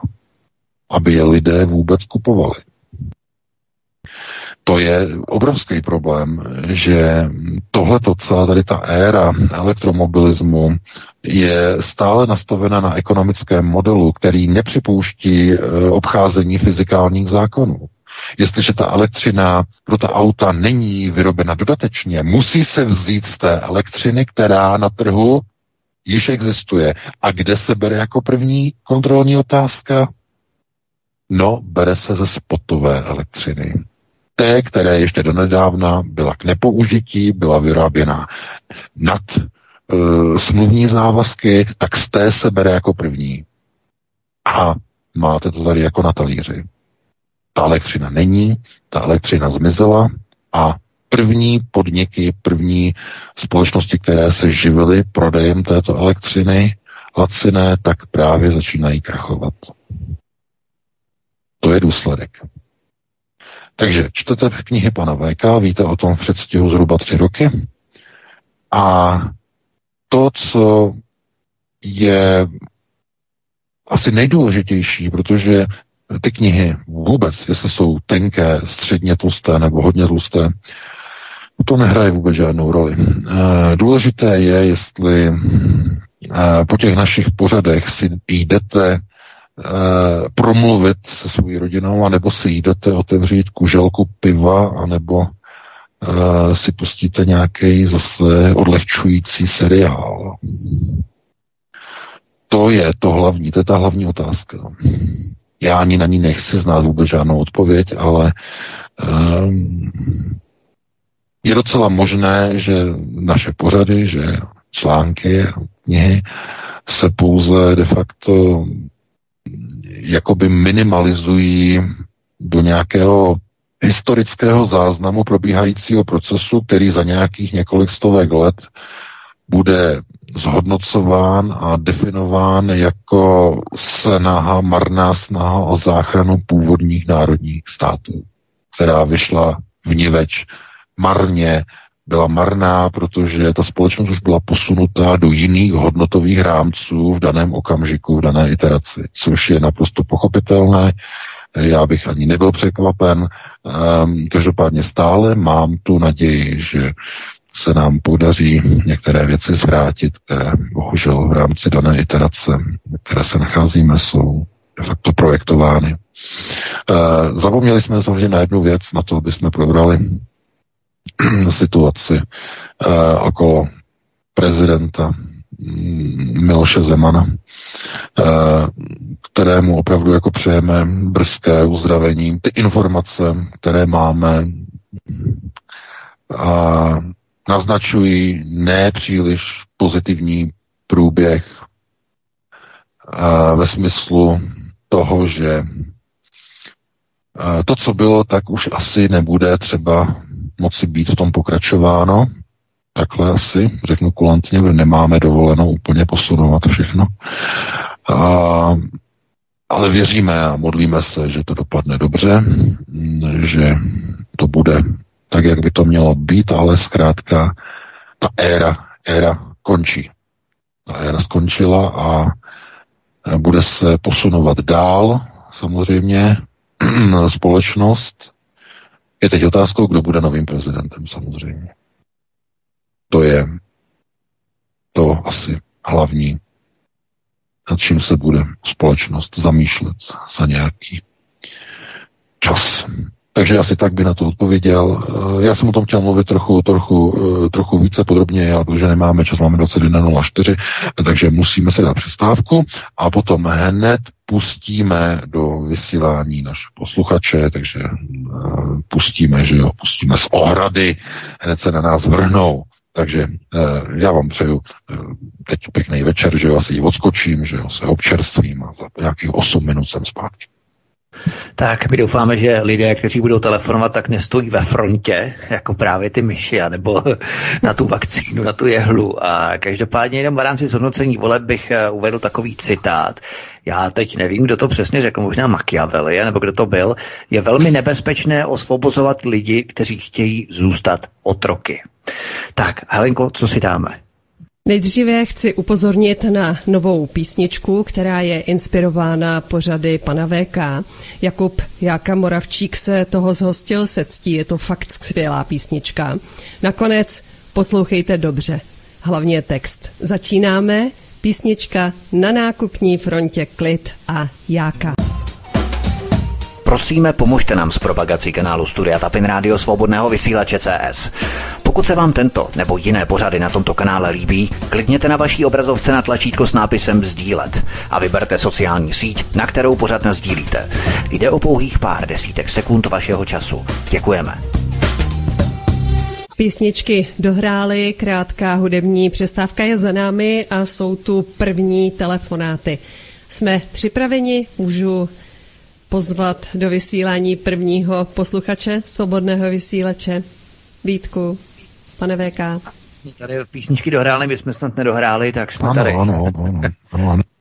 Tak tedy dobrý večer, jste ve vysílání.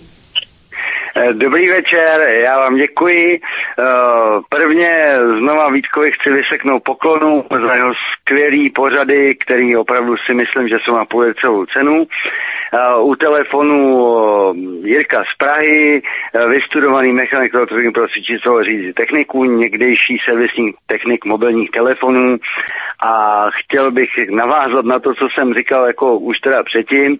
A trošku jako když nám VK dává konceptuální gramotnost, tak trošku já jí teda dodat jemu, jestli je můžu, jestli on bude chtít přijmout, tak uh, jedna věc, co jsem říkal, že je možný prostě, jestliže teda on uh, nám sdělil, nebo se do, dovídáme skrz všechny média, říká to Vítek, i VK a tak dále a všichni, že prostě v těch vakcínách jsou obsaženy grafeny, uh, dá se to prostě ovládat, pak jako potom uh, ty grafeny se rozmístí, jak jsem já upozorňoval na to, na ten film uh, programovací, který jsem viděl, ten gamer, ty grafeny se rozmístí v tom mozku a v tu chvíli pak už vás nechrání vnější ochrana vašeho těla, není prostě, není odstup jako rušivých signálů, protože už je máte přímo v mozku a v tu chvíli se dá udělat to, že se rozhodnete pro nějakou věc, aniž byste pro ní nechtěli se rozhodnout. VK to minule spochybňoval, ale eh, já bych teda teď rád jako připomenul uh, skvělej uh, dokumentární film, který jsem já, protože mám syna autistu, tak několikrát schlídnul, je to šestidílný, je to dlouhý, já vím, nicméně je to skvělý uh, cesta do hlubin lidského mozku od Davida Eaglemana. A ve třetím díle je tam teda, teď už se vám stěží, podaří sehnat tu první verzi, ale kdyby se vám to náhodou podařilo, tak byste viděli za sebou 20 pokusů naprosto neomylných, kde teda jako ten daný subjekt má na sobě EEG helmu, což eh, v tomhle případě nemá na sobě EEG helmu, protože už má ty grafeny v mozku, tak už tam nepotřebuje EEG helmu a vy jako VK jako spochybňoval, že by se nešlo, aby se rozhodnul pro nějakou věc. Oni na tom dělají 100 let. To o tom už ví jak Vítek, tak VK a tak dále, tak uh, pak už vám stačí jenom, když vy víte, v který okamžik pošlete tomu subjektu, nebo víte, že ten subjekt se dívá, což už při dnešních technologiích není žádný problém, to se dá, na, to se dá simulovat, tak vy můžete tomu subjektu jako prostě poslat impuls, jeho, když už ten grafen bude přímo v tom mozku na tom daném místě, tak už mu nic nebrání a vy, když ten člověk nebude mít silný vědomí, silný vědomí jakože je sám sebou a opravdu silně přemýšlí o sobě, tak normálně jste schopni ho převést na to, aby se rozhodnul pro nějakou věc. Je to jako velmi, velmi vážná věc.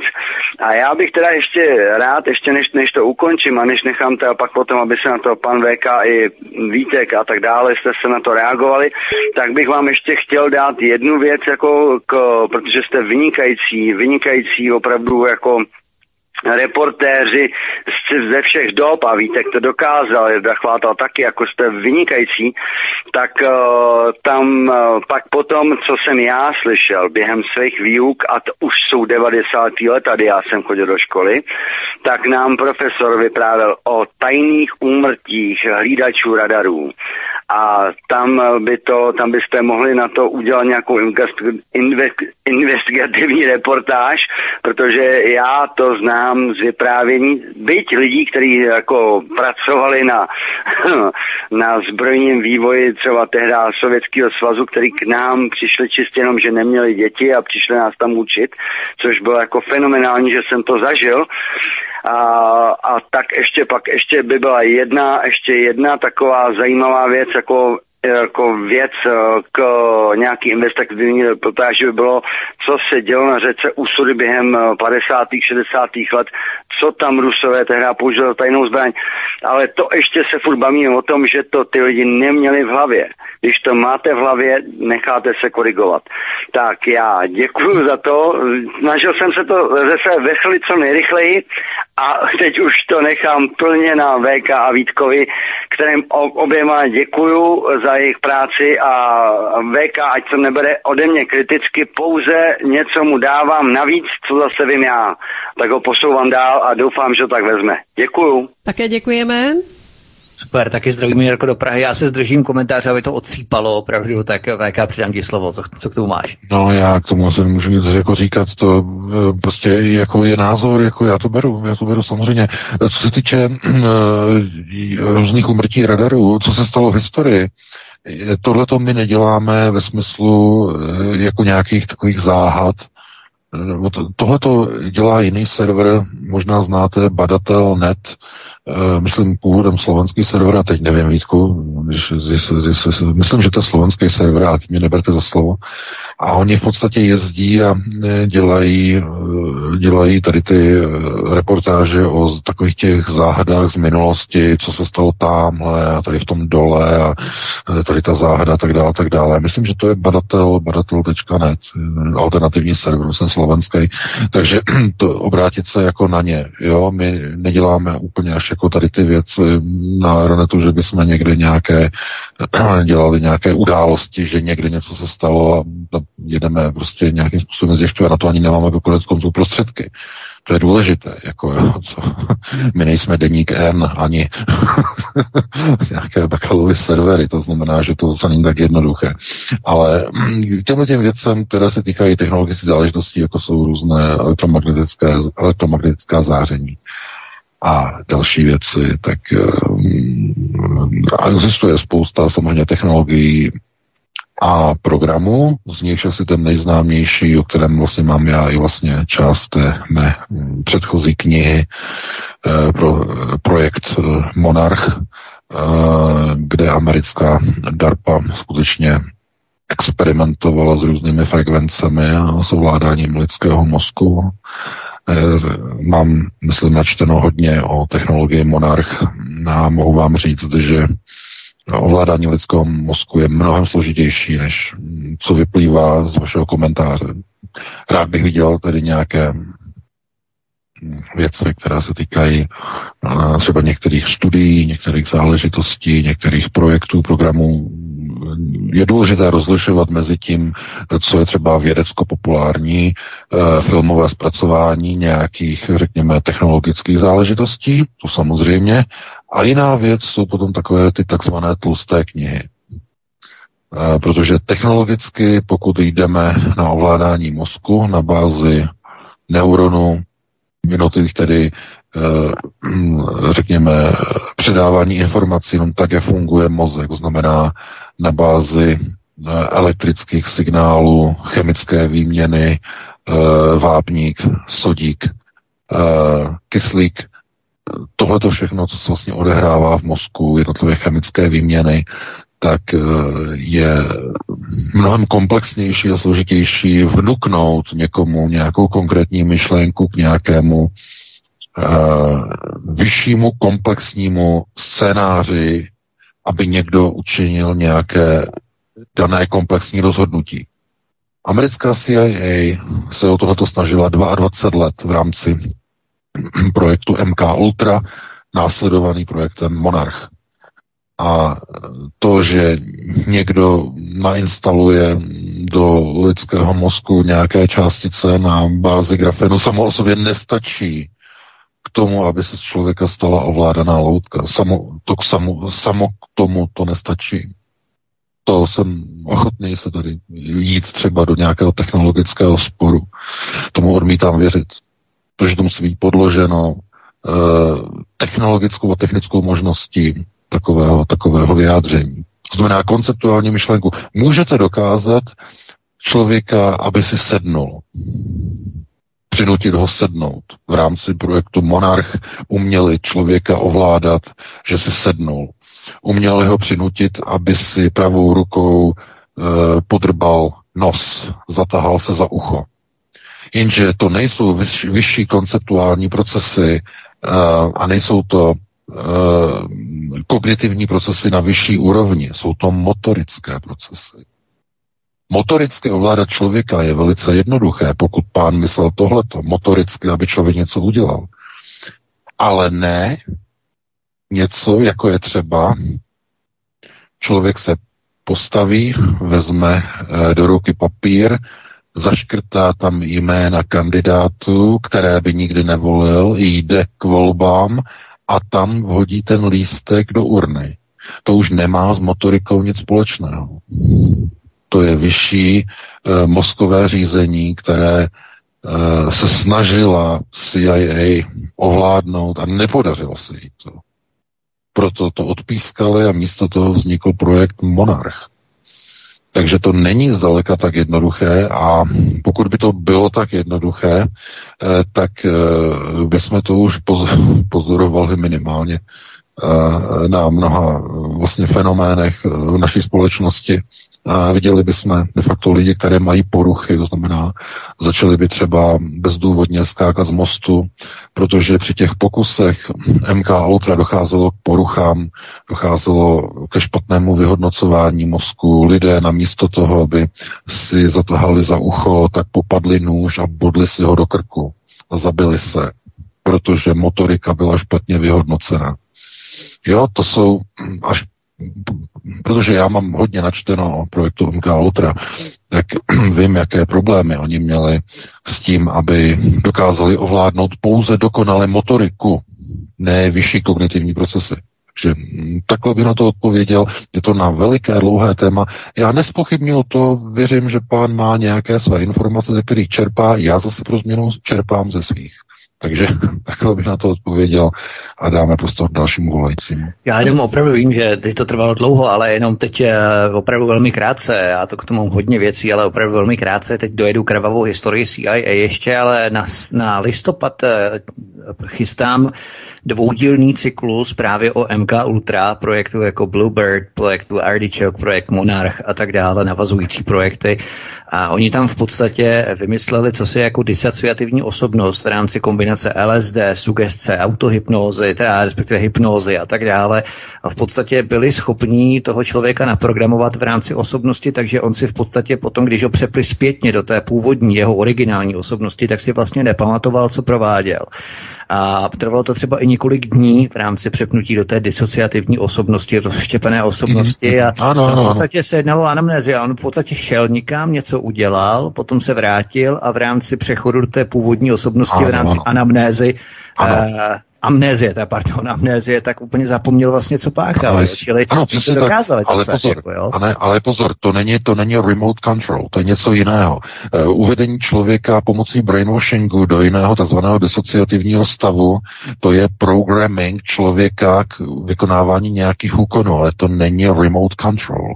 Remote control je něco úplně jiného. Dálkové ovládání člověka, o kterém mluvil pán, to znamená, že v mozku máte eh, de facto jakési portfolio uh, určitých částic, které tvoří jakousi základnu, jakýsi setup pro dálkové ovládání člověka, to je úplně někde za horizontem uh, toho, o čem my se tady bavíme.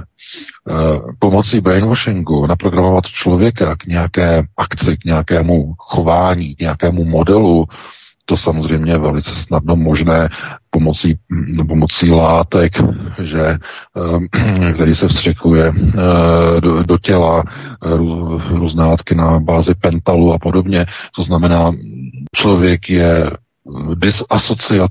disasociatizován, to znamená je odosobněn a je lehce ovladatelný, to znamená přijímá instrukce takzvaného eh, dozorčí, takzvaného eh, političaskovo rukovodítěla, nebo politruka, že? To znamená někoho, kdo vlastně řídí ho jako nadřízený eh, řídící důstojník, řídící orgán, tak ho kontroluje a dá mu nějaké úkoly. A když ho nesplní, tak oni ho vrátí do původního stavu, opět chemického stavu, vrátí tedy do původního asociativního stavu. Ale to není právě to dálkové vládání, to je něco úplně jiného. Takže takhle jenom na vysvětlení, no a pustíme se do dalšího volajícího. No, jsme to přetáhli, to je dlouhé téma. No. Hezký večer, jste ve vysílání. Zdravím Jozef zo Slovenska, zdravím Veka, zdravím štúdio, zdravím Vítka. Uh, já to skrátím velice rychle. Um, vzťah mezi aristokracií a Nera, Majestic 12 a, a vlastně tými Progos, to je prvá otázka. A druhá otázka. Mám kolegyňu, som tu v Rakúsku, ktorá pochádza z Bavorska. Ona mi hovorila, že uh, je vlastne prevtelená čarodenica respektíve. A raz, raz sme sa takto bavili, mali sme vypité, to, to sú tie lahváče, čo spomínal Veka. A uh, raz som mal, keď sme sa takto bavili a začal som ju skúšať, tak mala, mal som takú víziu a nebolo to s, s alkoholom súvisiace, mala 4 oči. A dvakrát sa mi takéto, takýto výjav v hlave zobrazil. Bol som opitý, alebo to má hlavu a petu, lebo rozoznať to ešte viem. Ďakujem, do počutia, budem poslúchať. Děkujeme. No, já děkuji za dotaz. No tak to já nedokážu posoudit, kolik eh, jste měl alkoholu v krvi, protože to někdo třeba vidí daleko eh, zajímavější eh, věci v různých počtech, takže to já nedokážu posoudit, ale pokud člověk má prostě trošku upité, tak mm, tam je těžké potom něco rozlišovat, jestli dotyčná osoba má nějaké schopnosti, to znamená ovládá procesy witchcraftu, a nebo je to skutečně důsledek e, tedy jenom nějaké vlastně intoxikace organismu, protože tohleto je to neprůkazné. Jo, to je znovu neprůkazné.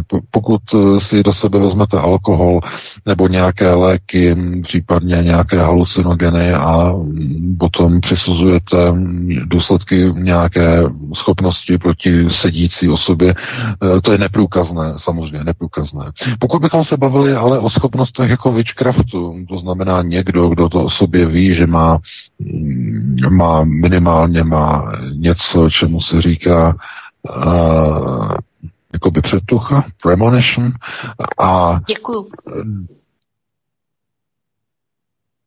Halo? No, ano, slyšíme se. Telefon, eh, ano, já no. jsem měla telefon a teď už ho rovnou dávám do vysílání. Uh, jasně, Helenko, ale Veka ještě nedokončil. Já jsem ještě neodpověď. jo, pohodě, Veka, pokračuj. Dobře, eh, já vím, že jsme strašně dlouhý, no. Tohleto, nemůžu na to odpovědět na ten dotaz prostě ve smyslu tak, abych řekl, jestli to je tak nebo tak, protože pokud tam byl jako aktivní alkohol, tak to je těžké na to prostě odpovědět. Otázky Witchcraftu jsou samozřejmě zase mimo náš eh, rámec, koncept, protože to jsou věci, které my eh, tady prostě až takhle neprobíráme a radši se tomu vyhýbáme. Já to když tak dávám někdy do těch svých knih. Ale každopádně je pravda, že to, co mm, nebo čím lidé jako disponují, tak v některých uh, situacích mají možnost to objevit, odhalí to v sobě a zjistí, že mají nějaké schopnosti. Jo, je to možné, ale pokud má někdo něco takového prokázat, tak nemůže to zkoušet na člověku, který je pod vlivem alkoholu. Jako to prostě, to prostě nejde, to je potom, uh, to je prostě uh, invalid, je to, to je prostě neplatný pokus, tak, tak bych to asi řekl, neplatný průkazný pokus, takže takhle bych na to odpověděl a pustíme se do uh, volající. Ano, hezký večer, můžete se ptát. Dobrý večer, Jana. Prosím vás, pěkně nezlobte se, ale asi budu mluvit za převážnou většinu posluchačů. Eh, my jsme od začátku čekali na informace o panu prezidentovi a vy jste potom hodinu a čtvrt jeli úplně něco jiného. Nám už tady tečou nervy. prostě jsme smutní, že něco slíbíte a pak to nedodržíte. To Buď to tak hodnej, vraťte no. se k tomu, dokud je čas. Děkuju, nashledanou. No, já se k tomu vrátím, Děkujeme. já se k tomu vrátím. Já se, eh, já se samozřejmě omlouvám, protože těch témat je strašně moc a eh, samozřejmě lidé na to čekají, na ty informace. Samozřejmě to, co máme dovoleno tady pustit. Pan prezident je samozřejmě v kritickém stavu. Bohužel. Je v kritickém stavu a mm, nemůžeme posunout úplně tu informaci eh, jako ven, protože nemáme dovoleno. No, nemáme dovoleno a neradi bychom... Jednoduchá věc, Radek domluvit, jenom, jenom chci říct, že no. nemáme dovoleno, aby jsme uh, tento kontakt který nám poskytl, jsme velice rádi, děkujeme, že máme tady tu informaci, eh, tak abychom v podstatě dodrželi nějaký slib, který tam prostě je. Eh, je třeba opravdu v této chvíli se na to dívat tak, že prezident republiky je ve vážném stavu, potřebuje intenzivní péči a je otázkou, jak to bude s pokračováním jeho prezidentství. To je asi ta zásadní otázka. A proto my jsme na Aeronetu vyzvali ještě v době, kdy jsme neměli tuto informaci, aby pan prezident, když tak natočil nějaké krátké video, že na mobilní telefon třeba pan Ovčáček by mohl, případně pan Minář by mohli natočit, že pan prezident by pozdravil voliče, pozdravil by své občany, třeba i z toho nemocničního lůžka, že jo, e, to je naprosto normální, že jo, lidé dávají tyto rozhovory, když jsou v nemocnici, řekl by e, třeba, e, vidíte občané, že na tom nejsem úplně dobře, tohle to ale snažím se uzdravit a tak podobně. Lidé by viděli, že pan prezident na tom je v nějakém stavu, že by řekli, dobře, je třeba teď dát klid panu prezidentovi, e, musí se uzdravit. To znamená, takovýhle, takovýhle přístup by byl pěkný určitě a pochopitelný a uklidnilo by to určitě voliče a uklidnilo by to občany jednoznačně. A tohleto utajování zdravotního stavu, kdy se musí tady ty informace dostávat neoficiálními kanály, různými cestami, jsou, jsou naprosto krizové. A ta informace, která přišla, ta neskutečná informace o tom, že pan prezident měl mastnou vinou klobásu s, bramborový, s bramborovou kaší, jako pacient ležící na infúzích e, na lůžku anesteziologického resuscitačního oddělení na Áru ústřední vojenské nemocnice, je taková nehorázná informace, kterou náš kolega lékař označil za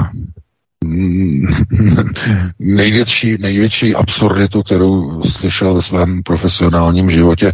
On doslova řekl, že za svoji profesionální kariéru neviděl jediného pacienta, který by na lůžku na áru měl v ústech tatranku. Natož, aby mu tam někdo přinesl mastnou klobásu s eh, bramborovou kaší. Samozřejmě nesmysl. Ten pacient na áru, áro, jenom prosím vás, je zařízení v nemocnici, které se stará o člověka, který je na pokraji smrti. Člověk, který je na áru, je člověk, který má ohrožené životní funkce a může kdykoliv zemřít to áro tam není bezdůvodně. Je vybaveno eh, speciálními látkami, injektory, které jsou vedené přes hadičky, je tam dopamin, efedrin, to znamená, je to automaticky sledované, je tam neustále permanentní do, dozor lékařů přes sklo, eh, které průhled, že, že sledují pacienta neustále, kdyby se něco stalo. Může dojít k srdeční zástavě, k selhání ledvin, k jakémukoliv okamžitému momentálnímu selhání základních funkcí člověka a na tom áru eh, je ten člověk okamžitě v péči. Když se dojde k zástavě srdce, je okamžitě e, nastartováno, jsou tam e, speciální vlastně ty e, ta zařízení vlastně pro ten takzvaný jumpstart srdce. E, Tohle to všechno. A tito lidé, kteří tam žijí, nebo žijí, leží, tak jsou v ohrožení života. Jestliže nejsou v ohrožení života, tak jsou přesunuti na nižší oddělení a to je jednotka intenzivní péče. Áro je nejvyšší, pod árem je jipka a teprve pod jipkou dole je běžné oddělení interny. Běžné ležákové oddělení s běžnými pacienty, kde je normální režim.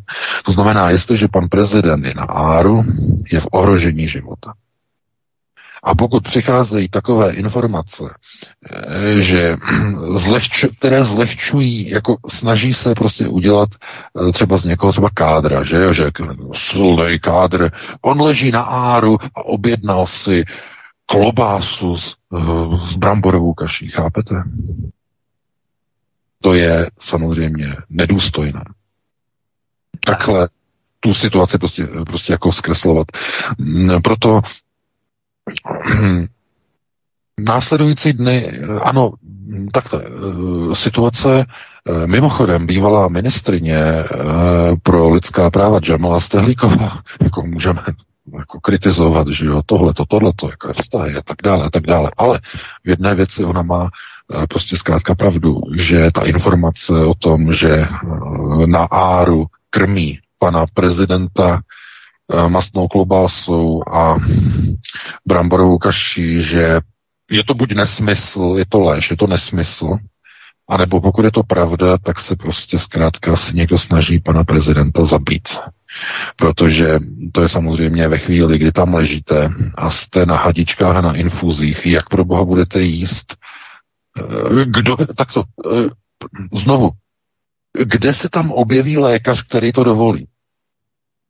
Dovedete si představit, že primář na áru by dovolil pacientovi v ohrožení života, pacientovi, který má problémy s největší pravděpodobností s játry selhávajícími, že by dovolil takovouhle dietu. Dovedete si to představit? A nebo je to bezvědomí toho lékaře? To, což je ještě horší. Co to znamená? No to je skandál. Vždyť je to prezident republiky, který musí mít nejvyšší, nejserióznější péči. Jak by pro boha prezident nejserióznější péči na áru na hadičkách mohl mít takovouhle strašnou dietu? Chápete, jak je to, to jasné, že tady přemýšláme pořád to samé, to je jasné. Jo? No, jasně. Já vím, že to, tohleto téma jako je velké, jsme nestihli to tady to samozřejmě probrat, je tu důležité, takže já bych jenom paní jako řekl, že je třeba prostě, aby pan prezident, eh, je třeba se za, za pana prezidenta modlit, a to z toho důvodu, že eh, kdyby přišel jakýkoliv prezident, tak by to bylo jedno velký špatný. To je třeba si uvědomit tyhle ty chvíli, chvíli. Protože dovedete si představit, jací by tam asi jiní kandidáti se okamžitě tlačili, že? To asi si dovedete představit. Takže mm, takhle bychom asi na to odpověděli, no a dáme prostor dalšímu volajícímu. Hezký večer, jste ve vysílání. Dobrý Halo, večer. dobrý večer. Ano, ano, ano, Já vás ano, poprosím, ano. abyste si stlumil. Ano, už jsem stlumil. Perfektní. Dobrý večer, posluchač z Prahy. Eh, Já bych se chtěl zeptat eh, vás, eh, paní Helen, kdo zpíval tu parádní písničku na západní frontě Klid, a teda na západní, na, na, na, na nákupní. A potom bych měl dotaz na pana VK. Mě velice zaujal v předvolebních debatách Petr Cibulka, který sice jako přiznal, že covid šaráda je krycí manévr, a neustále zdůrazňoval eh, něco o fízlech eh, z východu, z Kremlu. A že, a mimo jiné tam zmínil také, že CIA je v područí Kremlu, což mě velice zaujalo. Eh, On se odvolával na to siderické kivadelko, což jsem si tu knihu, jak on doporučoval, eh, teda nechal eh, koupit, ta je také velice zajímavá, tak jsem se chtěl zeptat na názor pana VK na toto a případně eh, paní Helen, kdyby mi řekla, kdo zpíval tam tu eh, parádní písničku. Eh, Děkuji, budu poslouchat a hezký večer. Také děkujeme. Tu písničku zpíval Jakub Jáka Moravčík. Takže Jakub Jáka Moravčík, přezdívaný Jáka a skvělá písnička na nákupní frontě Klid. Jenom, že na YouTube eh, to najdeš, nevím, si mu říkat jméno, normálně najdeš tu písničku, jestli najít klidně pošlu, jo, není, není problém. Jinak ohledně CIA, tak v područí nevím, ale rozhodně minimálně spolupracují s KGB na té vyšší... Ano, ano, tam je, tam je spolupráce tak. na vysoké jo. úrovni. CIA zařídila ve spolupráci s KGB pát východního bloku ano, přesně, uh, koncem 80. let, to znamená, to je naprosto normální. Jako jo. Na, na to nepotřebujete dokonce ani siderické kivadelko. na to stačí konceptuální myšlení, když to se kupuje daleko, daleko složitěji než kivadelko. Takže, takže takto. Takhle by na to odpověděl a e, pustíme se do dalšího volajícího. Mimochodem tohle pojedu na ano. konci čtvrté a na začátku páté epizody Krvavé historie CIA, teď příští týden na ten další, takže přesně tyto procesy budu popisovat v rámci KGB a CIA. Tak pojďme na dalšího posluchače. Další volající je připraven. Hezký večer. Hezký večer, ještě jednou, Jirka, já jsem vám volal předtím. Ještě to jenom upřesním, protože VK pak na to odpovídal a nebyl zcela přesný. Že jde o to, že když vy víte, který dva obrazy předvedete tomu subjektu, tak pak vám stačí jenom ten impuls a ten subjekt se rozhodne pro ten daný obraz, co viděl. Je to stoprocentní a opravdu eh, VK ještě jednou eh, doporučím v rámci konceptuální gramotnosti opravdu ten, eh, ten dokument Davida Igmana Cesta do hlubin lidského mozku. Je to stoprocentní. 20 lidí přesně se rozhodne pro ten obraz, co vidí, přestože předtím hlasovali pro jiný. A oni vám pak řeknou, když se jich vy pak zeptáte, my ani nevíme, co se stalo, ale najednou jsme se rozhodli pro ten druhý obraz. Je to TMS, se jmenuje ta technologie. Je to pouze náběhová hrana. Vy víte, v který moment to máte pustit. A jestliže víte, v který moment ten subjekt se dívá na ten obraz, jestli jste mu ho pustit do televize, tak pak to není jako, že vy ovládáte toho člověka na dálku kompletně, ale, co dělá. Ne, vy jenom ovládáte pouze jeho moment rozhodnutí. Ne, děkujeme. Dobrá, dobrá, tak děkujeme. My musíme počkat, aby se dovolali další posluchači. Díky. Já potřebuju, jestli to je v laboratorních podmínkách. Já nemám čas jako sledovat někde nějaké seriály, potřebuji vidět, jestli to v laboratorních No ne, tohle vám udělám, i když vám budu vidět ten obraz a budu ho vidět na dálku, což oni vědí. To je jednoduchý. VK je to fakt jednoduchý. Když to budete vědět, ne, tak je to jednoduchý. Já já se ptám na, na, jiný, na jinou otázku. Uh, tyhle ty pokusy, to znamená, že o něm vidí nějaký obraz, protože je jasné, že když vidíte nějaký obraz, tak mozek vám to nějakým způsobem pracuje, eh, který je vlastně jakoby odsledovatelný, odmonitorovatelný doslova. To znamená, můžete potom kopírovat ten proces a znovu ho zopakovat. Ale jestli tohle je možné provádět eh, na běžném prostředí, na běžné skupině lidí někde na nákupní Samozřejmě, že frontě, je a nebo jenom v laboratorním prostředí, kdy oni mají na hlavách e, nějaká zařízení jako e, speciální návleky a tak dále. To, co jsem vám chtěl říct, je, že tohle se dá provádět kdykoliv.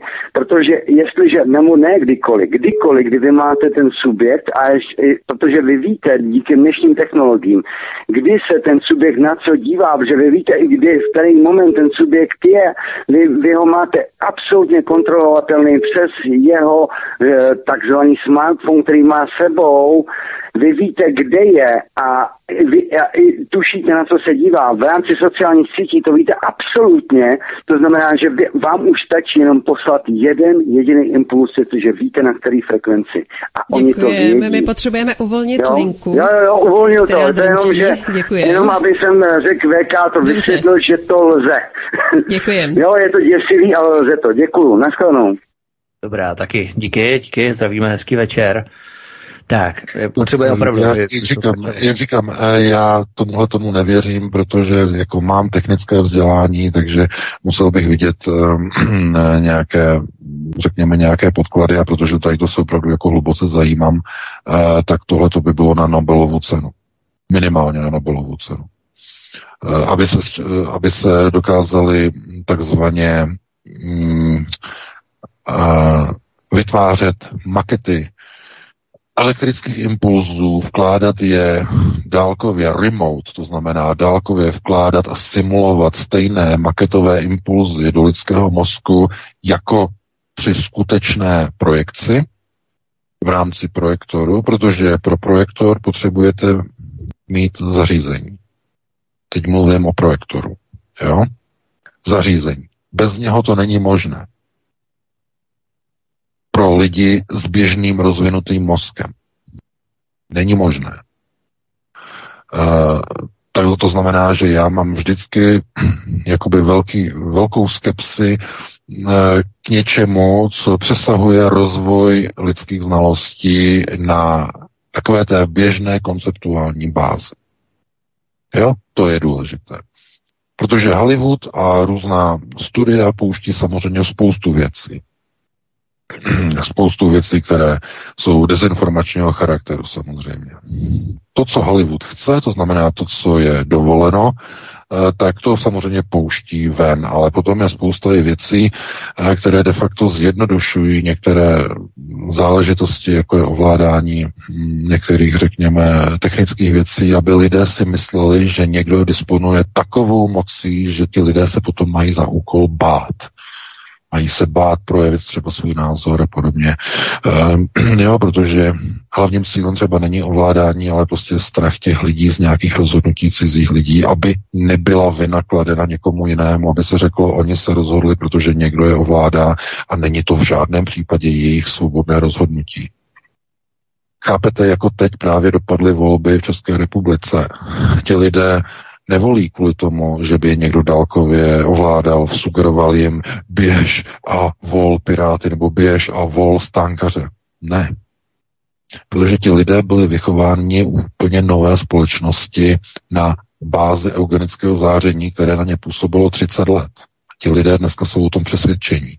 Samozřejmě, že to je v jejich neprospěch, ale oni opravdu tak chtějí volit. To znamená dělat ty procesy, které jdou proti jejich zdraví, proti jejich bezpečnosti. Nikdo je nemusí dálkově ovládat. A globalčeky se snaží dálkově ovládat. Mají první prototypy. Snaží se dostat do hlav lidí eh, různé částice na bázi, až by se dalo říct doslova supravodičů. Mluvila o tom doktorka Kerry Medejová. Tedy su, supravodivé elementy, které se dostávají potom do mozku, stávají se vodivými a mohou tedy spojovat jednotlivé neurální cesty. Jenže to jsou velice stále primitivní pokusy globalčiků, co oni za, zavádějí. To je na začátku všechno. Jo, to není v té pozici uh, jako některé domy syndikátu, které mluví na dálku s lidmi do povědomí, že nepoužívají hlas, ale mluví do povědomí, mluví, navazují komunikaci s nižším druhem vývojovým a mluví s ním, roz, rozmlouváte, s tou bytostí ve své mysli, protože dokážou tady navázat kontakt, komunikaci a dokážou vám říct i třeba, aby eh, se udělala tady ta věc, třeba aby se udělala tamhle ta věc, třeba aby se rozšířila tahle informace, aby to pomohlo lidstvu. E, takhle, ale to je na jiné komunikační bázi, než je technologická báze, než je e, báze takzvaně kon, konduktivní, elektrická, elektromagnetická a tak dále. Takže tohle to jsou dva různé světy. Já vím, že se tady asi nedohodneme, neschodneme. Takže takhle bych na to odpověděl a dám prostor dalším volajícím, pokud máme. Ano, máme. Další volající, hezký večer. Dobrý večer, u telefonu Jana. Já jsem se chtěla zeptat eh, na dvě věci, které spolu tak nějak souvisejí. Eh, pan prezident eh, byl očkovaný dvouma dávkama to asi není veřejný tajemství, pokud mu teda nepíchli nějaký vitamin. A jestli by to teda mohlo samozřejmě souviset i teďko s tím jeho zdravotním stavem, že vlastně by to měl pustit vakcinaci. A druhá otázka s tím vlastně souvisí ve smyslu, že teďko eh, proběhlo v médiích, že se nechal očkovat třetí dávku Andrej Babiš. A my samozřejmě tomu nevěříme, že si nechal píchnout vakcínu, ale mě jde spíš o jinou věc. Mě jde o to, že Andrej Babiš je pravák. A každý to očkování, který prodělal před kamerama, eh, vždycky bylo do pravý ruky. A teď je úplně jako jedno, co mu tam píchli. Jo. Mně jde spíš o to, že eh, z jakého důvodu by to teda dělali.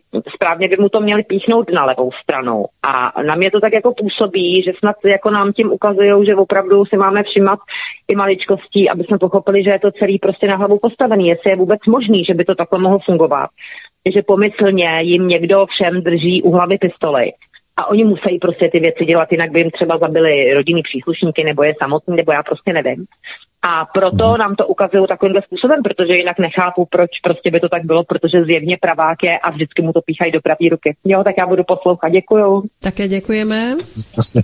No samozřejmě, že eh, obrazně řečeno jim drží pistoli u hlavy jednoznačně, protože mají co ztratit, že to jsou velcí podnikatele, velcí biznesmeni, eh, mají o co přijít, eh, takže mm, tohle to asi je jasné. Babiš dělá jenom to, co musí. Víte, Andrej Babiš měl vyhrát volby. A jakmile by je vyhrál, tak měl jít na televizi a měl si nechat střelit třetí dávku. Volby sice vyhrál, ale premiérem nebude, ale ten závazek dál platí. Musel jít na, del- na televizi po volbách a musel si nechat střelit třetí dávku. Takhle to zkrátka funguje. Oni musí tohleto udělat. Zkrátka, protože to je mafie. Víte, že covidová mafie vakcinační farmalobby se snažila dokonce uplácet běloruského prezidenta v roce 2020 v Dubnu.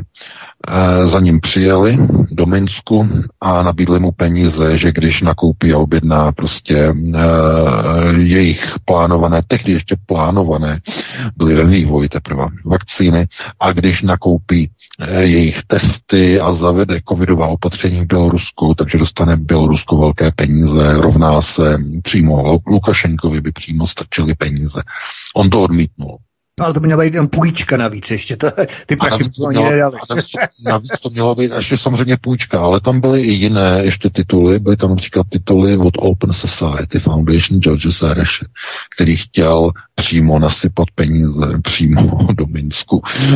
samozřejmě, že to odmítl, ne, ne, není debil, že eh, Lukašenko, takže to odmítl. No a co se stalo? V srpnu tam měl revoluci. V srpnu mu tam udělali barevný Majdan, povstání kvůli volbám a od té doby uh, je v Bělorusku de facto skoro výjimečný stav. Uh, zbraně tam začaly proudit z Ukrajiny. Možná jste viděli, jak udělali zátah uh, na tu skupinku mladíků do toho uh, bytu v Minsku a uh, oni tam měli brokovnici a ten mladík toho agenta prostě zastřelil, že a Lukašenko potom hrozil jako, že, těm že jo, teroristům, že prostě bude, že pochytá prostě a tak dále. Byla velká kauza minulý týden. Takže on tam má zkrátka teď bojůvky různě poschovávané, kteří mají, nebo které mají za úkol zkrátka provést státní převrat, protože on se postavil globalistům Lukašenko. Teď se ho budou snažit zničit. Nikdo jiný eh, neodporoval globalistům. Všichni ostatní, přesně jako na povel, v polovině března zavřeli ekonomiky na povel globalistů, na povel zavřeli podniky, zlikvidovali je, skončili, hodili e, lockdowny na občany a od těch dob, od té doby přesně poslouchají. S výjimkou Lukašenka. Chápete? Proto jsem mluvil o těch centrálních bankách, kde je třeba začít s čištěním Augiášova chléva. Tam to všechno začíná. Takže takhle bych na to odpověděl a pustíme se ještě asi do jednoho e, volajícího. Máme 57, takže to bude asi poslední. Poslední, jsem to chtěl říct, poslední Ano. posluchač. Tak tedy poslední volající. Hezký večer. Hezký večer, Helenko, zdravím Vítku, zdravím pana VK. Neúspěšná kandidátka vás zdraví, volný blok. Já už radši nebudu říkat svoje jméno. Já toho tady mám trochu víc, jo. Jenom takový, jako, nešlo by to jako kvíz udělat. Ano, ne. Vítku. Tak já nevím, tak zkus eh, dvě, tři otázky, ano, ne, nevím. Dobře. Prosím, já jich mám asi sedm, takže ty- to, já to zkrátím. Proč chtějí Zemana udržet v prezidentské funkci díky tomu, co dělají? To není teda ano, ne, No. ale...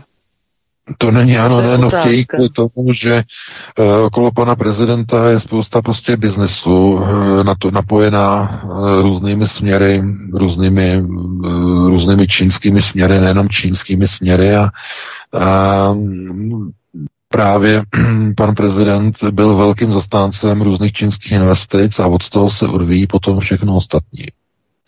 Takže to je, to je pro tyto, i pro tyto, i pro tyto lidi, pro tyto lidi je to, je to biznesová otázka, proč musí zůstat za každou cenu naživo, i kdyby byl, eh, jak se říká, na umření. To je, to je brutální to takhle říct, ale... Takže v tom jede ta kancelářská kancelář, jo? Mm, to já neříkám, to já netvrdím, nic takového no, jsem neřekl. Já jenom, já, já, jenom říkám, já jenom říkám, že eh, to nemůžeme přímo takhle jako nasměrovat na nějakou konkrétní kancelář, uh, protože to je daleko širší, že? To je daleko širší, to znamená daleko širší, hlubší, různí. Uh, víme, že se okolo pana prezidenta různé stopy, že jo, se točí různí lidé, různí tvrdíkové a další a tak dále, napojení na čínskou stopu a tak dále a tak dále. Mnoho, mnoho let zpátky. Eh, to znamená, to jsou, to je mnohem hlubší, to je mnohem prohloubené a v této chvíli eh, by asi bylo nejlepší pro pana prezidenta, aby se dal do pořádku a eh, měl se třeba dát do pořádku už mnohem dříve a třeba i to, co tenkrát se proslýchalo ještě minulý rok, že by to bylo koncem minulého roku. Koncem minulého roku to bylo, koncem 2020, se proslýchalo, že se zvažuje, že by rezignoval na funkci a byly by volby prezidenta předčasné. To mluvil jsem dokonce o tom v jednom pořadu eh, na konci minulého roku nebo ke konci. Eh, k tomu nakonec nedošlo. A zdravotní stav prezidenta se zhoršoval, to jste viděli, konec konců. A důsledkem je teď tady ten kritický stav. To znamená, je tady, na, je, tady, je tady na místě ta otázka prostě, jestli je důležitější, aby zůstal ve funkci, nebo je to i za cenu toho, že prostě dopadne zdravotně hodně špatně pan prezident. To je, to je strašná volba, že? Takže, takže takhle bych na to odpověděl. No a pustíme tak se máme, asi... máme 10 hodin, tak Peťo, poslední dotaz a budeme končit. No tak já toho mám trochu víc ještě. Nevadí, poslední tak jestli je to ano, ne, tak to stejné. Pokud je to ano, ne, tak to stejné. Ano, ne. Poslední dotaz, prosím. Musíme jo, končit, tady, tak já toho mám víc. V rámci dané iterace vy jdete kam? To je, to, to není to, ano. To zase není, to není zase poslední otázka. Že na to nemáme, že na to nemáme čas, bohužel, máme 22.01, eh, takže... No, ne... tak jako hoši, jo. Dobře. Tak, ale tak, tak Andrejko přenechá vládu Fialovi. Zavěst, no, Peťa, tak jako Peťa evidentně neví, nevím. že když končíme, tak opravdu končíme. Helenko, prosím, zavěst. Děkuji, ano, Peťo, no, mě nedá se nic dělat. A nedá se nic dělat. No, fakt já nevím, jestli lidé jsou nedoslýchaví, nebo co se děje. Prostě když řekneme, že končíme, tak musíme končit. Čeká nás další studio. Prostě nedá se nic dělat. Uh, VK, poslední slovo. Eh, já se s tebou loučím, Vítku, s tebou Helenko, se všemi našimi posluchači. Doufám, že dneska uh, jste se zase dozvěděli něco nového. Pokud jste se nedozvěděli něco nového nebo čekáte na nějaké nové informace, tak si nás naladíte zase příští týden v pátek uh, na 19.30. Znovu probereme aktuální témata z domova i ze světa. Já vám přeji krásný týden, užijte si víkend a pro tuto chvíli krásnou dobrou noc. Já se taky připojuji, mějte se všichni krásně, já nebudu zdržovat, čeká nás další studio, nebo na vás další studio, nás ne. Takže zdraví vás taky, díky moc VK, díky Helenko, díky vám, milí posluchači, omlouvám si, že jsme byli trošku delší v rámci těch eh, některých dotazů, ale opravdu musíme už teď eh, končit, nedá se nic dělat. Tak, to by bylo všechno, mějte se krásně, případně se připojte ke mně příští týden v krvavé historii CIA v pondělí ve středu 19 hodin nebo na kanále Odyssey a to by bylo už opravdu všechno. Hezký víkend a příjemný večer. Tolik dnešní hovory u Klábosnice, tolik pan VK, tolik Vítek. Oběma děkuji za zajímavý večer a vám, vážení posluchači, přeji hezký zbytek večera. Naslyšenou. Prosíme, pomožte nám s propagací kanálu Studia Tapin Rádio Svobodného vysílače CS.